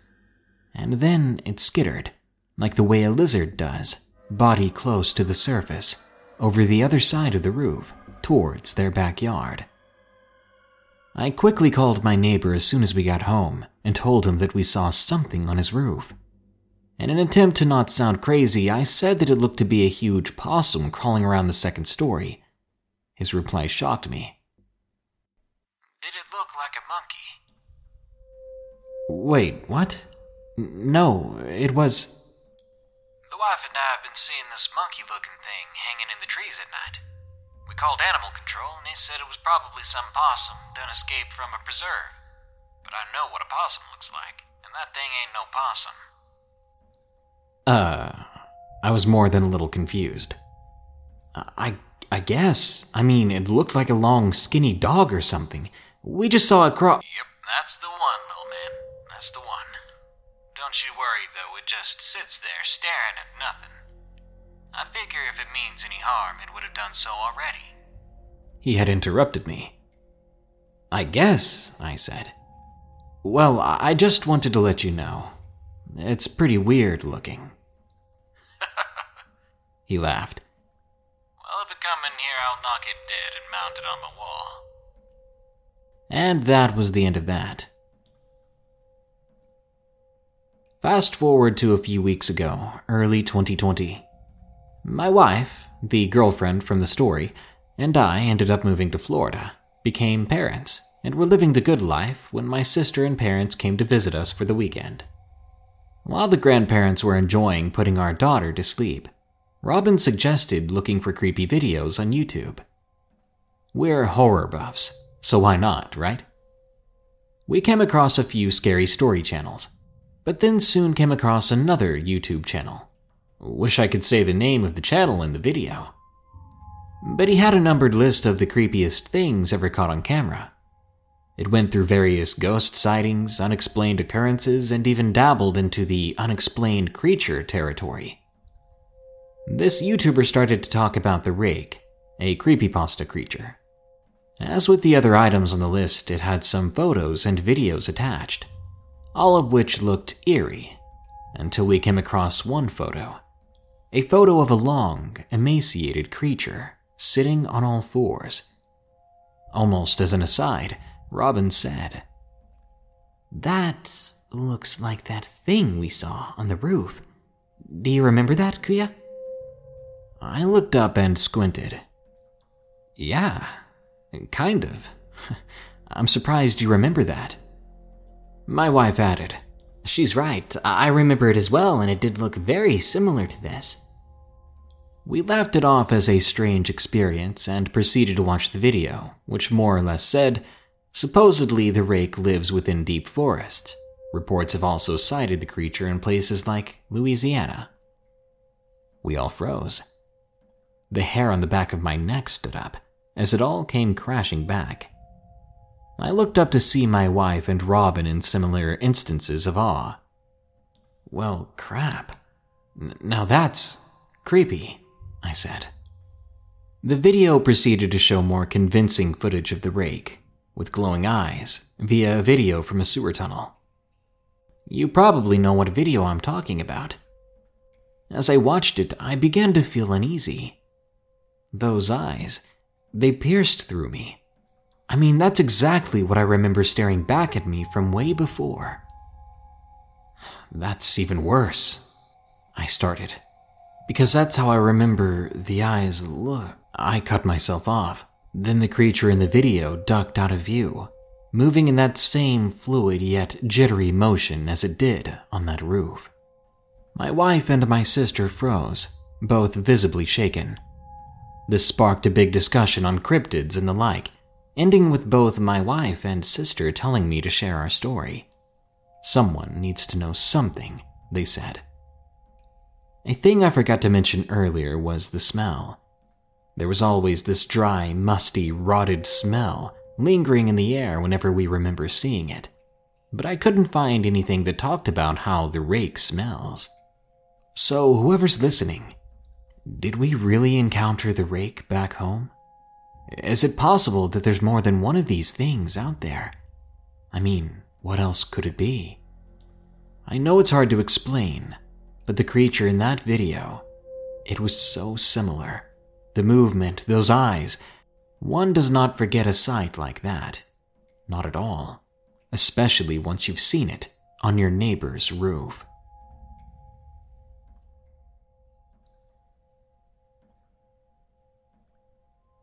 Pontianak Cries from J. Ion. I joined a youth missionary group after high school. Other than going on missions to impoverished areas and visiting disadvantaged communities, we would sometimes be sent to attend something like a summer camp, but with a ton of lectures about faith and physically demanding games and meditation sessions in the middle of thick woods or up on a hill far away from modern civilization.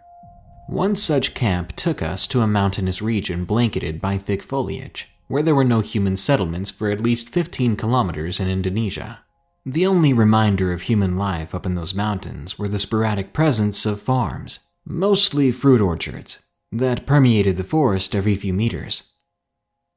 As it wasn't harvest season, no one stayed on the farms nor nearby, so it was just 30 rambunctious teenagers and young adults with a handful of stern elders for a few nights in a rented manor, which was located next to a banana plantation up on a hill with thick forests. The first day we arrived, all of us were excited, because we really needed the break from everyday life. As none of us attending were Indonesian, we failed to realize that having a banana tree nearby, notwithstanding an entire banana plantation, was very inauspicious. As dusk was approaching, I began to feel as though someone not from our group was watching me from the cover of the trees. I looked out at the trees, where the feeling was most intense, but never managed to spot anything weird. That night after dinner, we were told to play a game of group charades. Some of us had to sit on the veranda outside to brainstorm a game plan. It was out there that I suddenly felt a chill on my back. I had my back to the woods, I turned around to look behind me. My gaze fell on several small lights of greenish yellow color, speckled across different heights of the forest foliage. Some were stationary, and some were moving about slowly while blinking in and out of existence. Thinking that they were the lights of fireflies, I gazed at them for several minutes, but I noticed that the more I looked, the temperature around me seemed to drop a degree or so every few seconds. When a teammate called out to me, I turned my head to answer his question. Then I looked back at the trees. This time, the moving lights were gone. Only the stationary ones remained. I mentioned what I supposed were fireflies to him, but he, being a science major at university, said it was rare for fireflies to be found up in the hills far from water source, which we were. I pointed at the trees where I saw the lights but this time even the stationary lights had vanished. I thought myself lucky to have even seen the rare instance of fireflies being so far away from water, but my teammate shrugged off what I'd said. He acknowledged that the temperature on the veranda felt unnaturally cold, though. We were in a tropical region after all, and it wasn't cloudy or windy. The following evening, we were again on the veranda playing yet another game when I heard a rather high pitched female moan. I looked around, asking if anyone else had heard it too. None of the male teammates heard a single thing, but the female teammates said they heard a strange high pitched sound that was similar to a cat's mating call. The sound repeated itself several times throughout the night, with the pitch getting higher and higher each time. By the third and final night of our stay, some of us were getting spooked. This is when I found out I wasn't the only one who felt being watched when the sky began to get dark. I definitely wasn't alone in feeling the random and sudden drop in temperatures, and there were more than a handful of us at this point who could hear that strange high pitched sound. That night, I remember it was three minutes past three. I woke up to the sound of a woman's cries, but it didn't sound entirely like she was crying either. It sounded like a combination of crying, laughing, shrieking, and moaning that grew louder and louder as if the person was getting nearer to us at high speed. I looked around to make sure it wasn't anyone in the same room having an emotional breakdown, but everyone was sound asleep. No one in the room was awake except for me, and by then the cries were coming from just outside our window. This was located on the second floor of the manor. Although I couldn't see who it was, I'm very sure that the person was either flying or floating. After all, it was 3 a.m. in the woods up on a hill 15 kilometers from the nearest village, and we were the second story up from the ground. Who in their right mind wants to mess with a bunch of sleeping kids in the middle of nowhere? The cries gradually faded, and I stayed awake for about half an hour before falling asleep again. In the morning, just before leaving camp, our camp counselor, an elderly man who had been there several times now, held a short seminar when he asked if any of us had unusual experiences during our stay. About half of us raised our hands, and he merely chuckled, told us that we weren't the only ones. Apparently, that manor had been well known by the missionary group for unexplained phenomena. Every time they held an event here, attendees would report some bizarre incidents. When we were taken out of those hills by our local guide, I told him of my experience the past few nights. He said it was most definitely a Pontianak. He explained that a Pontianak is the vampire spirit of a deceased pregnant woman who had become vengeful. She floats around at night, looking for blood. A Pontianak often has glowing eyes, usually in the hues of red or green or even yellow. They are known for hanging around dark trees during the night, when they're not hunting for blood.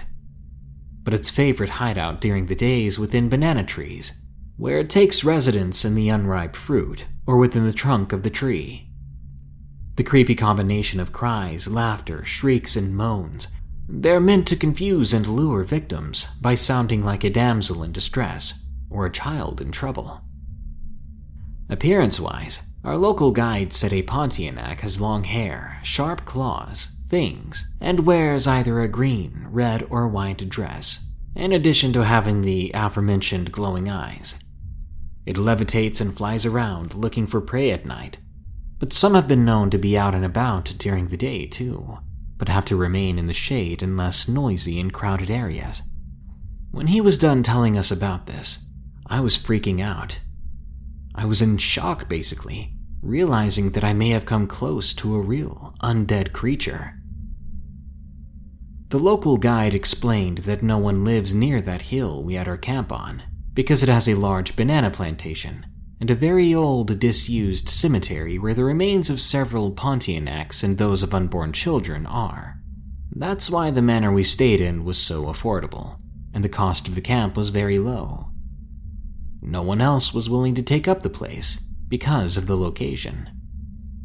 I shudder every time I recall that horrible sound, and I'm extremely grateful that I didn't try to look out the window, because I don't think I can handle the sight of seeing a floating, dead woman.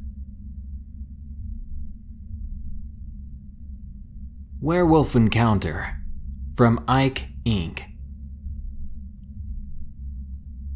I uh, don't enjoy camping all that much, but after this encounter, it made me change my mind a bit. It was in the middle of January. My friend Jay called me about wanting to go camping for the weekend. I sighed and told him I'm not much of a camper, but he insisted it'd be fun. He had a good point about me trying new things and all that. Well, he convinced me, so I agreed to join him. He arranged what day and time we'd head off. Fast forward a few days, and I was helping Jay load up his truck, and soon we were on our way. During the drive, Jay mentioned that we're not going to a normal camping spot, rather, a secret spot he had been going to since last year. I didn't like the idea of that at first, but at the same time, I preferred the quality bro time with Jay, since it had been a while since I got to talk to him last so I obliged. After an hour had passed, we made it to this secret camp area. And color me impressed. It was a nice small opening with trees surrounding it. Pretty cozy, if you ask me. After me and Jay set up camp, we spent the rest of the day catching up and cooking up some canned soup for dinner. Evening came around and it was getting dark pretty quick. I had to go number one and excused myself. I walked into the forest to find a good spot to do my business. I was smart enough to not go too far. I made sure I could still see the light of the fire from the campsite. After I found a good spot, I did what I had to do, although I had a weird feeling of being watched that whole time. There was no fear or sense of dread, it was just a calming vibe. It's sort of hard to explain. I ignored it and finished up. As I turned around to start heading back to camp, I caught sight of two big glowing blue eyes looking at me from a close by tree. This surprised me, made me jump a bit even, but I stayed calm. The emotions running through me were curiosity, awe. The eyes blinked once until they began to move slowly towards me. A silhouette of a large wolf like thing came into view from what little light the moon gave off. I thought it was a wolf or a large dog, but it wasn't quite that. It was crawling on all fours, sniffing at me, looking very curious. It was about maybe five or six feet tall. It had darkish gray fur with some white in it. It was slender, but very defined muscularly. The hands ended in sharp claws, I also noticed that the thing was female. She inched closer and started to sniff my coat, cocking her head almost curiously. I was amazed at what I was looking at, but that didn't last long. My friend was calling out for me, and that caused this female wolf thing to look at the direction of my friend, back at me. Then she stood up a bit, licked my forehead, and bounded off into the dark. I was still amazed and trying to process what I saw before Jay found me, asking if everything was all right. I said yeah, but I didn't tell him what I saw. For the rest of the trip, I kept looking out in the forest in hope of seeing this creature again, but it never happened. A shame. Regardless of my experience, I would not recommend assuming these things or anything like it are always friendly if you enjoy camping. If you see something unnatural, always be cautious. Animals are fascinating. Nature has pressured them for millions of years to create creatures of every sort of shape and size. And despite how smart humans have gotten, there are still creatures that elude us, creatures we still can't understand. In our age of technology and understanding, there are still legends to fear good night. If you enjoyed this episode of Darkness Prevails, be sure to like, share, comment, and subscribe. If you have a story of your own to share with us, send it over at darkstories.org, and I might narrate it. If you want to support the show, check the links in the description. And until next time, here are the credits to my amazing patrons who continue to donate to keep us afloat. Remember, stay safe out there, and stay creepy, because this world is a strange one.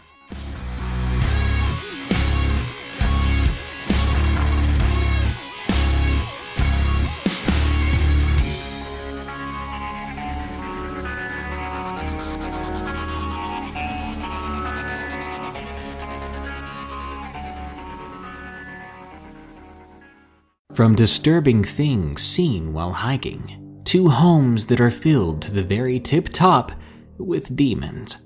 These are a variety of allegedly true scary stories that will haunt your night and week to come. Enjoy these stories and be sure to share your own story with me at darkstories.org because I'd love to narrate it on the show. Now, let's begin.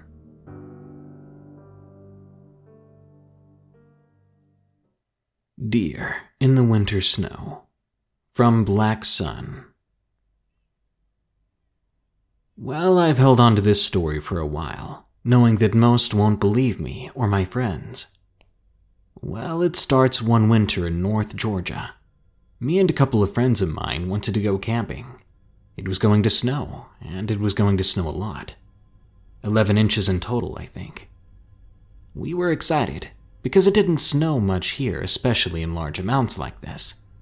We knew we couldn't actually use any tents because of the temperature, but one of my oldest family members had a cabin in the rural area of Gilmer County. It didn't have any power, but it was excluded, surrounded only by woods, a pig trail leading to the cabin, which was just big enough for the ATVs. The four of us grabbed everything from our homes and met up at the base of the trail. I saw that my friend Roger brought his dog, Klein, a massive mastiff, the largest dog I'd ever known, but very friendly and gentle. We got ready to go onto the trail, which would be a two hour trip into the woods. About an hour into the trip, we stopped because Terry had to go pee, but Roger's dog was getting upset for whatever reason. He kept on grunting and growling, we figured he was needing to use the restroom too. After we got started again, the snow started to fall, and by 10 minutes in, it was already lying on the ground and getting dark. About 15 minutes away from the cabin, Roger's dog Klein is now in full protective mode, barking and growling. We went around the next bend in the trail to stop to see a deer in the middle of the trail, just staring at us, and Klein was on his stomach, whimpering now. That deer, though, I was confused about it. It wouldn't move or run from us. It just stayed there and stared. We eventually just drove around it. The deer only moved a little bit, making sure to keep us in its sight. I felt uneasy, but my friends got me over it as soon as we got to the cabin. The snow was about five inches by then, so we first got the fire started in the fireplace. We got all of our stuff off the ATVs and settled in for tomorrow. We planned on driving all over the mountain. We soon went to sleep, but I still got this uneasy feeling. I had a dream about that darned deer. The following day, we had fun racing through the mountains and playing in the snow until dark. Then we went back to the cabin to prepare for the next day, as we'd have to leave for home then. We got some supper cooked up, which was a learning process, I'll tell you that. But we soon had it figured out and settled in for the night, when Roger told Klein to go out and use the restroom before going to bed. It didn't take long for Klein to begin barking like mad. He was on the porch growling and barking, scratching at the door, and Rogers got up to get him. But before he could open up the door, we heard him yelp and what sounded like him getting ripped off the porch aggressively by something. We opened the door quickly and saw only scratch marks on the porch, and there were a few spots of red. What happened? I asked. What's going on? Roger replied with, I don't know. Klein's gone. I go out on the front porch. It's close to dark, but visible enough to see to the forest line. I followed the trail of red with my eyes, and I could see where it ended. I grabbed a flashlight, and I saw that deer again. It was standing over Klein, who wasn't moving. They were about a 150 feet away from the cabin. The deer was staring at us again, its mouth now covered in a red fluid. In a panic, I pushed Roger back into the cabin and slammed the door shut, locking it hoping he hadn't seen what I saw. I wanted to keep it to myself, but everyone was looking at me, wanting to know what I saw. I asked them if they remembered the deer from before. it was that. But Klein seemed to be dead. When I told them I think the deer had killed Klein, they looked scared and confused. All of a sudden, one of the other guys yelled. I looked at him, and he was pointing at the window. I looked over and I saw that deer. Between the time of me getting in the house and telling everyone, which was only a few seconds really, that deer had made it to the window to watch us. That in itself seemed unnatural. It began to walk around the outside walls, scratching at them, maybe with its hooves or maybe with its antlers. It did this for a while, then finally walked away. And when it walked away, the last thing we heard was a blood curdling scream, as unnatural as that deer was. We did not sleep that night, and as soon as the sun was high, we took off, leaving most of our stuff, only to get the heck out of there. It only took us half the time to get out of the woods as it did to get in. When I made it back home, my great uncle asked what was wrong. He could see it on my face that something had happened. I told him everything. He looked at me and hugged me, telling me he was glad that I was okay. But he told me that he had experienced something similar, and that at the time no one believed him. But now he was thankful he wasn't going crazy. As for Roger and the other guys, we pretty much split up after that. Roger moved away to the city. As for me, I still wonder what's out there, and I want evidence of it. I still go to that cabin, ready to take pictures or record video, but I've never seen it again. But randomly, on occasions that I cannot plan for, I do hear it scream. I can't explain this. From Jane L.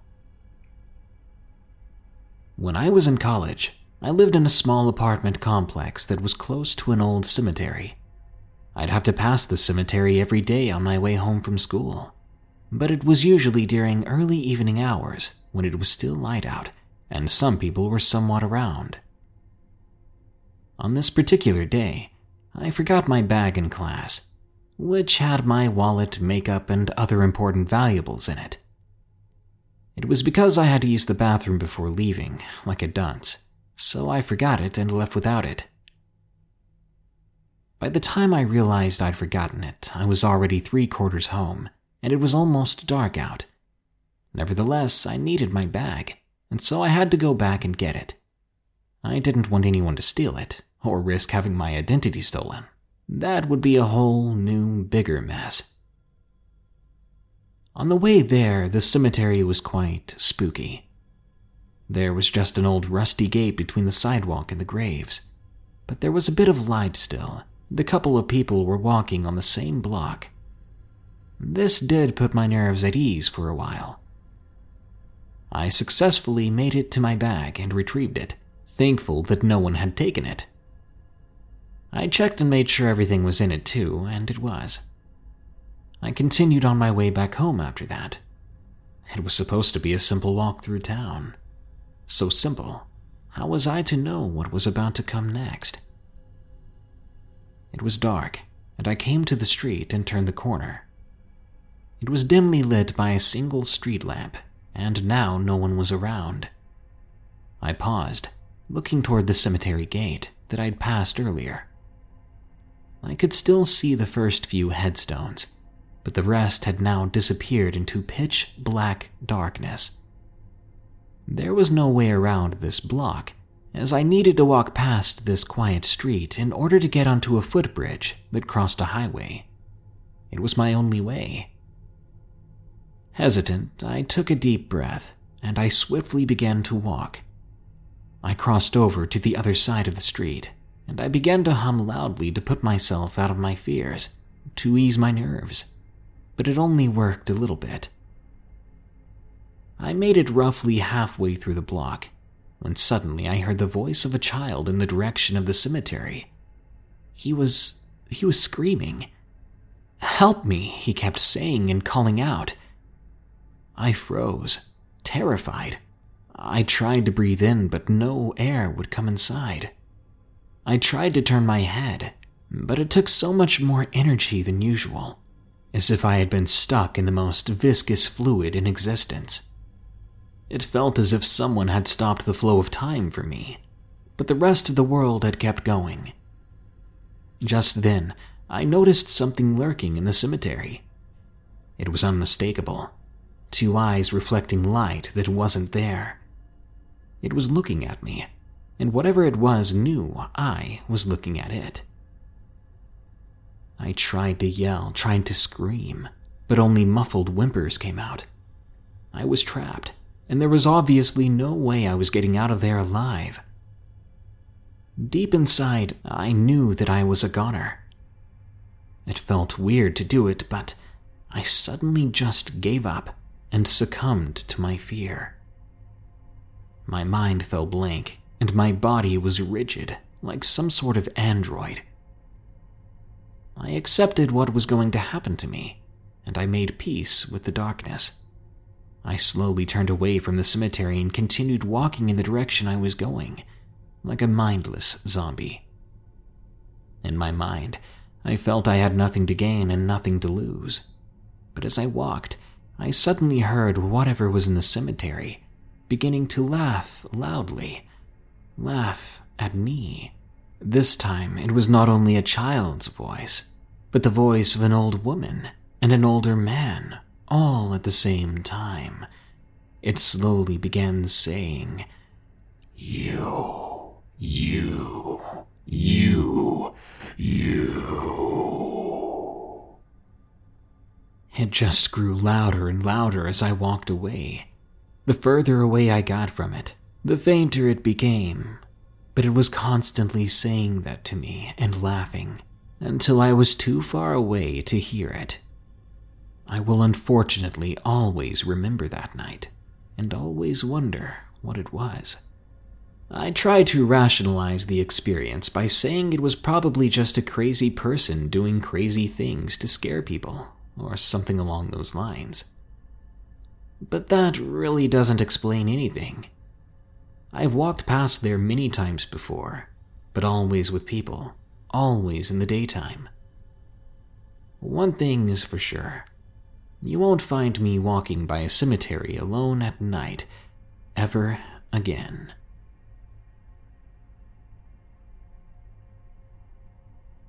Demons in my childhood home from Euphonium at Bandcamp. I lived in my childhood home in Las Vegas, Nevada from 1998 to 2013. My family moved in there when I was five, and we left when I turned 19. So I spent a solid portion of my life in that home. I even still have regular nightmares that take place there, as if the demons who haunted me then will never let me be even in my dreams. So we lived in a big 1970 style home, and the bad juju began right off the bat. A construction worker had died while digging the in ground pool, apparently falling into the 8 foot pit while holding a rather sharp tool. He died only minutes after falling, Add onto this the fact that our hastily built and shakily built home was being financed by some very shady people. Anyway, the home was on the outskirts of a town. There was really nothing but desert beyond it, dirt roads and all that. It was definitely the perfect spot for shady business deals or a shallow grave. While living there, we actually found a fairly big gallon sized mason jar filled to the brim with gold watches, pendants, necklaces, rings, even golden teeth in the crawl space under the stairway when we moved in. So, enough of the history of the place. Let's move on to the experiences my family and even friends regularly encountered there. We had at least four different entities in this home, I think, two of which were demonic. Normal, everyday, and every night occurrences, including footsteps, flickering lights, knocks, heavy breathing and talking, objects being moved and manipulated. You could also physically feel something oppressive in certain parts of the house. At night, I had to let out my last set of dogs, as we had eight of them. This included a Doberman Pinscher and a pit bull that lived in our living room. The bottom of the doorway had a door with two locks in the knob and a deadbolt type of lock. Every night, my last chore would be to let them out and feed and water them, then lock up. As soon as the deadbolt slid into the latch when I was locking up, I could feel something literally hanging on my back. Feeling that sensation of instant weight on my back ugh, gives me chills just thinking about it. It was heavy, evil, sinister. This began to happen every night I lived there for nine years straight, never failing. It was so bad that I would often slide my back on the walls or doorway to try and get it off my back. It literally felt like something was there, a growth or something latching onto me. There were also these kitchen disturbances. Cabinets would often open up, all 13 of them completely ajar without explanation. Things would clatter and bang, but one day we heard a huge crash, followed by our cats and dogs running for their dear lives away from that unseen force. When we went to check, we ended up stepping on glass, which had somehow been flung from the kitchen to this corner, meaning that whatever had broken dishes or glass in the kitchen had done so violently. Upon closer inspection, they'd tossed two glass pans meant for baking these were old and very sturdy, even if thrown with full force at the floor. It should have simply cracked at most. But these suckers, they'd been tossed on the ground and seemingly trampled because the glass itself was minuscule, nearly dust at this point. Imagine thousands or even tens of thousands of tiny glass pieces broken from a pan. It was so bad we even found glass shards here and there for years to come. One night I fell asleep in my father's hospital bed in the den. My dad was asleep in his room, and my mom was asleep in hers. I was half asleep until I started to hear something in my ear. This caused me to be brought fully awake, and the sound grew louder and louder. I knew something was wrong. The more I hoped it was just a dream, the more I realized it was real, and I began to grow terrified. My eyes shot open, and I noticed that there were no animals in the room with me. With as many pets as we had, one of them was always nearby. But this time, something had perhaps spooked them out of the room. Within seconds of opening my eyes, I was bombarded by the deepest growl that I'd ever heard. I won't forget it. Nothing comes close to the bass it produced, and the evil you could feel within it. It was being projected straight into my right ear, and I could even feel hot breath in my ear. I sat there paralyzed for a couple of minutes. After that time, it seemed to stop. Eventually, I got the courage to jump up and run to my dad's room with him, to sleep next to him. I was way too scared to sleep on my own for a while, even though I was 16 at the time. Now the dogs and cats sensed some entities as well.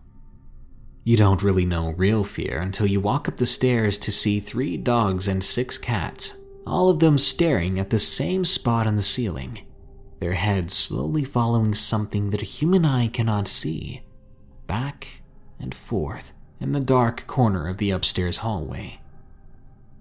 I saw this on multiple occasions, and at one point when I was up there, one of the cats hissed and they ran with their tails puffed, hackles raised, fleeing full speed away, hiding under tables and beds.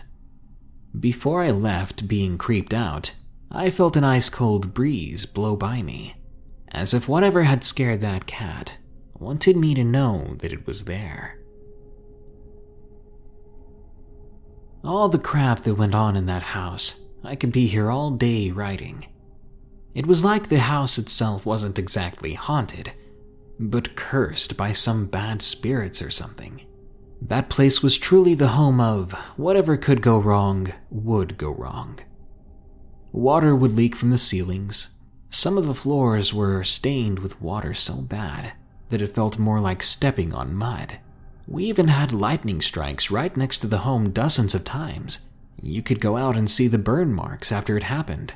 Not to mention the house was sinking into the earth inches per year. We would joke and say that they didn't lay a foundation in it, because, quote unquote, that's where they buried the bodies. I'm not sure I believed that, but now I'm starting to. I wasn't the only one to see things. My boyfriend and friend came over at one point. We were sitting on a big queen sized bed. We had been hearing things, so we were huddled up together, kind of creeped out. Suddenly, we heard a cat yowling from the dark hallway, and a few seconds later, a shoe came hurtling from the darkness, hitting the wall behind us with a loud thud. No one else was in the house. On another occasion, I had a friend over who had fallen asleep on the downstairs couch at around 3 a.m. I went to bed upstairs since there wasn't enough room for both of us. I came back down at 7:30 and he was now wide awake and pale as a ghost. He says he had just seen some faceless dark thing floating from the kitchen and following me upstairs when I had just recently left. But then it departed from me to float into my mom's room. All of this still bothers me, terrifies me, though we don't live there anymore. I have nightmares and dreams about all this stuff, and I'm worried that one day I'll move into a home that's just as haunted, or worse.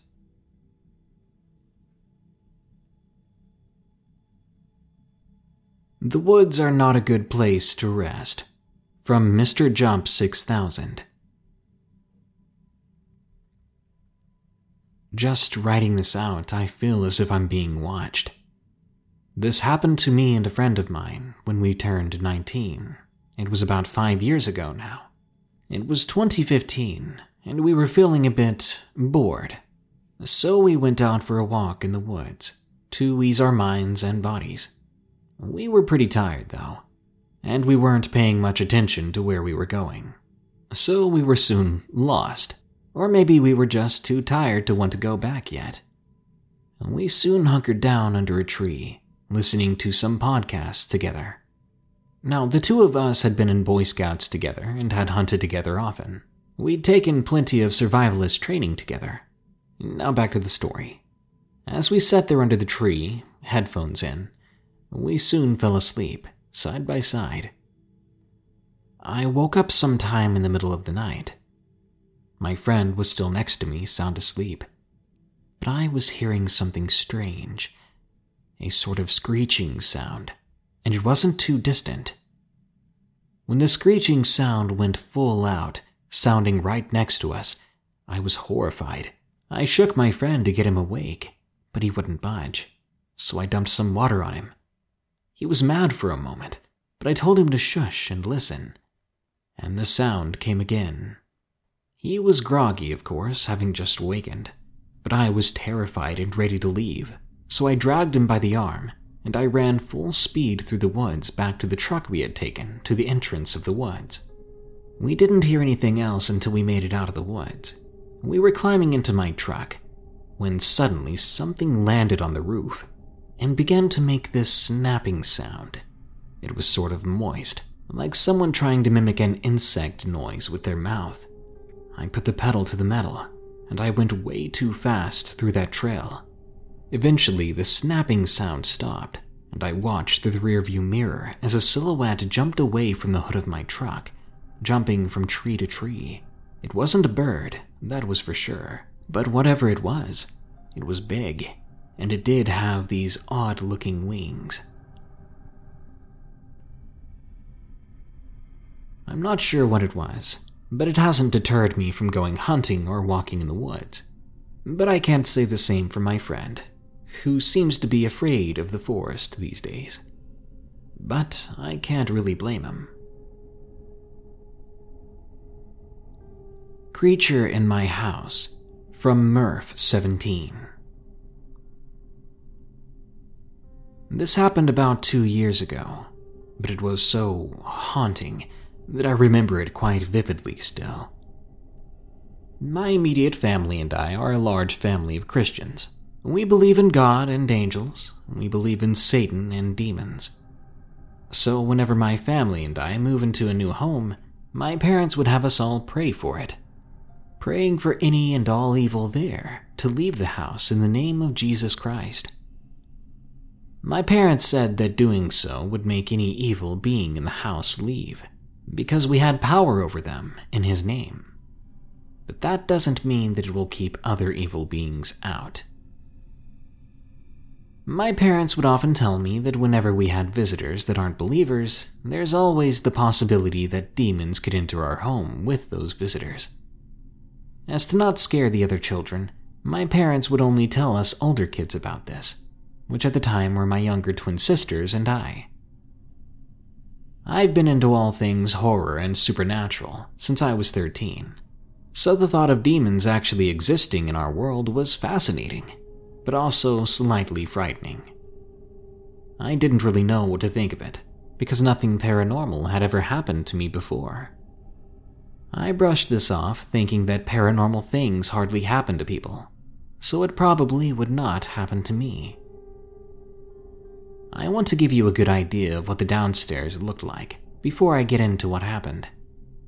When you walk down the stairs, there's a big room that's like a second living room and had a puzzle like couch, some toys, and a big TV. Past this second living room was a hallway where most of the kids' bedrooms were. As you walk down the hallway on the left, there was my younger twin sister's room, my room, and a room that all of my younger brothers shared. And to the right, right across from my room, was the bathroom. The bathroom was bigger than average, it had a long counter with two sinks, a toilet, and a shower with a textured sheer slider door. One day, my parents invited a couple over to our house to just hang out, have food, and talk. Us kids were here to stay downstairs, so we weren't chaotic around the couple. Everything seemed normal, and my parents had fun with the couple. After they left, though, it was time for all the kids except for me to go to bed. After helping to get all of the little kids to bed, I walked down the stairs to go to the bathroom and brush my teeth. As I walked down the hallway, I saw that the lights were off and the door was slightly opened. I didn't think much about it, of course, because I figured one of my siblings must have left it open. I opened the door, and before I could reach to turn the lights on, I froze. There was this thing that was maybe 10 feet away from me squatting and hunched over next to our toilet. I audibly gasped. It looked tall, extremely tall, even though it was hunching over. Its whole body was so thin, and it had really long fingers, too. I couldn't make out any other details because it was just too dark to see anything else. But then it noticed me and quickly turned its head to look at me. Then I saw its eyes were huge and they were glowing yellow. After a few seconds, I quickly turned on the lights, and as soon as I did, the thing disappeared with the darkness. I screamed in terror, running back a few feet. I didn't know what to do. Where'd it go? I thought. I was in denial, saying that that's impossible, that that can't be real. I ran up the stairs and immediately got my dad. I cried and cried, telling him what had happened. After I calmed down a bit, we went downstairs together and prayed. I felt this dark feeling disappeared after we prayed. I felt a little bit better, but I decided to look up what I'd seen. Nothing matched exactly, but I did find stories of skinwalkers, wendigo, crawlers, and things like that. Eventually, I was able to go to sleep, but it took a few hours. I wish I could say that that was all that happened, but something else happened a couple of days later. A quick note my brothers have an air filter in their room, it helps them sleep. So while all my younger brothers were sleeping one night, the oldest one, August, could not sleep because of an eerie feeling he had.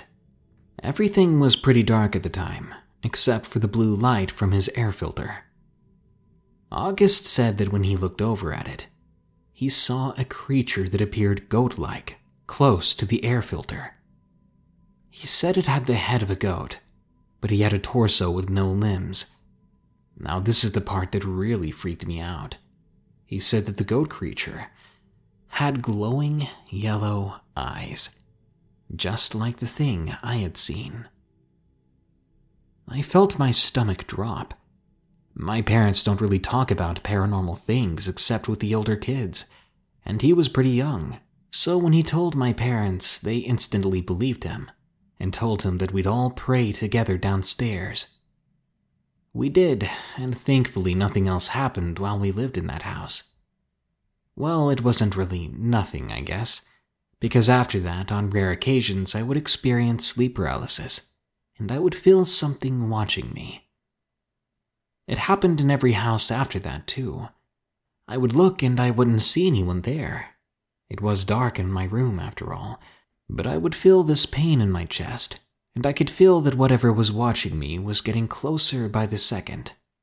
The closer this thing got, the more my chest hurt. I could feel it get so close that it felt as if my rib cage was going to break in two, and my heart was going to burst. At that point, I was always able to move a finger, and when I did, the feeling would go away. I really hope that whatever was in that bathroom and what's watching me sleep now aren't the same thing. It's been two years, and I don't like thinking that this creature is the persistent type. When the Fog Comes Out from Jessam123. I live in Sacramento, California, and I had an encounter of huge proportion with an unknown creature. I was spending some time with an elderly friend of mine in Stockton, California. It was a week before Christmas. I had done my duties as a caregiver there, and it was getting late and very cold. It must have been around 3:10 a.m. when I was leaving and saying my goodbyes. I began to drive away from that little trailer park area in my little white car when fog began to envelop my vehicle. The fog was so dense I couldn't see more than 10 feet in front of me, and I was beginning to get worried. I slowed the car down, but somehow I was able to hear footsteps outside. I didn't pay much attention at first. By 3:20 a.m., the footsteps had kept on coming so I drew down the driver's side window. I could hear the steps more clearly. I could see someone running on the side of the road. I was surprised. I remember thinking, who could be out so early in the morning, dressed in black, running on the side of the road in this kind of fog? Curiosity began to take over. I needed to have a look at this. Suddenly, a stench like death and decay came in through the window. I wanted to gag. It was like rancid, rotting meat. Dread and fear started taking over my curiosity. By then, I was driving next to the thing, and I could make it out in more detail. This thing was huge. Its legs were taller than my car. It was hairy, black in color.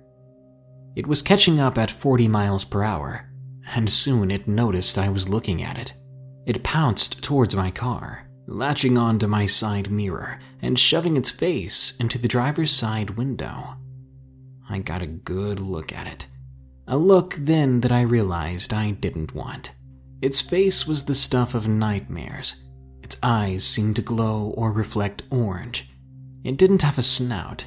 Instead, it had two skeletal slits for a nose, and its mouth had a horrifying smile to it which was open enough for me to see two rows of sharp teeth, each tooth being around two inches long. It seemed to be mocking me, as if saying that you could be my dinner tonight. My dread was palpable. I was not about to die this way. I sped up to 65 miles per hour, but somehow it was still keeping speed with me. I began to scream like some sort of scared child. This was my boogeyman, and I did not want to go out this way, being eaten by something like that. I sped up to 80 miles per hour. Keep in mind, I had no visibility. I was surprised I didn't die through a car crash. I was crying, tears falling down my cheeks, my pants becoming moist from me soiling myself.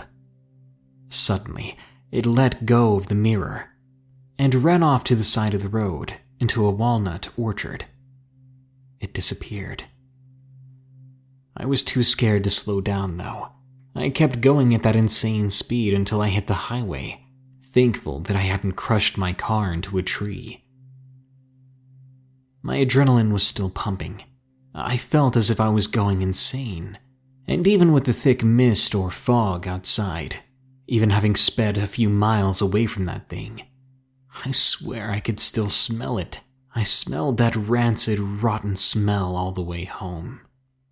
But I didn't make it all the way home right away. A few miles up the road, I stopped again, having spotted a waving woman on the side of the freeway. Her car had died. Now, I'll be honest here, I did not stop because I was a good Samaritan. I stopped because I feared that that thing would eat her. And I know that that would be a painful death. I had a charge box in my car. I took it out and helped her out. I tried to explain to her that the walnut orchard might have something in it that we don't want to be around for, but she looked at me like I was funny. Once we got her car started, she took off, and I did as well. Eventually, the fog began to dissipate, and the smell was gone with it. I began to calm down, and I started to wonder the fog, and then the smell, and then that creature. Were they related? Whenever another fog like that comes again, am I going to be scared? Should I be? Drive safe, everyone, and don't be rubbernecking for things on the side of the road, because some of those things, well, they might just want to eat you. What the heck was that thing? From the mental. I'm a guy in my mid 20s, living in the United States. I love the outdoors. Hunting, fishing, camping, hiking. These were my regular activities, especially with my dad. We used to partake in them regularly when I was growing up. I never did lose that passion, and I ensure that I always had time for my outings. These outings seem to calm me, or they used to. Recently, I've been encouraging my friends to join me on these adventures, as just like my dad, I believe it's great for the soul to get in touch with your surroundings, to remind yourself that you are still a part of nature. Luckily for us, our town is surrounded in great hiking trails and lots of explorable national parks. I was with my friends TJ and FR I'd once again convinced my two friends to accompany me on a hike and had picked a brilliant trail. It was the furthest we would have been so far, a four hour round trip through some of the finest pine forests in North America. As usual, the start of the hike was met with sulking from my two friends, but I knew they'd liven up eventually. They always did. They enjoyed the outdoors, even if they didn't admit it. Sure enough, 10 minutes in, and we were all joking and enjoying the fresh air, as well as the freedom of the bright spring day. The trail was well walked and relatively easy terrain. We even passed a few other walkers, coming back to the entrance of the trail. I guess that makes what happened even more strange. At roughly the point in which the trail is at its deepest into the wilderness, I began to hear a rustling of leaves about 50 feet off the trail.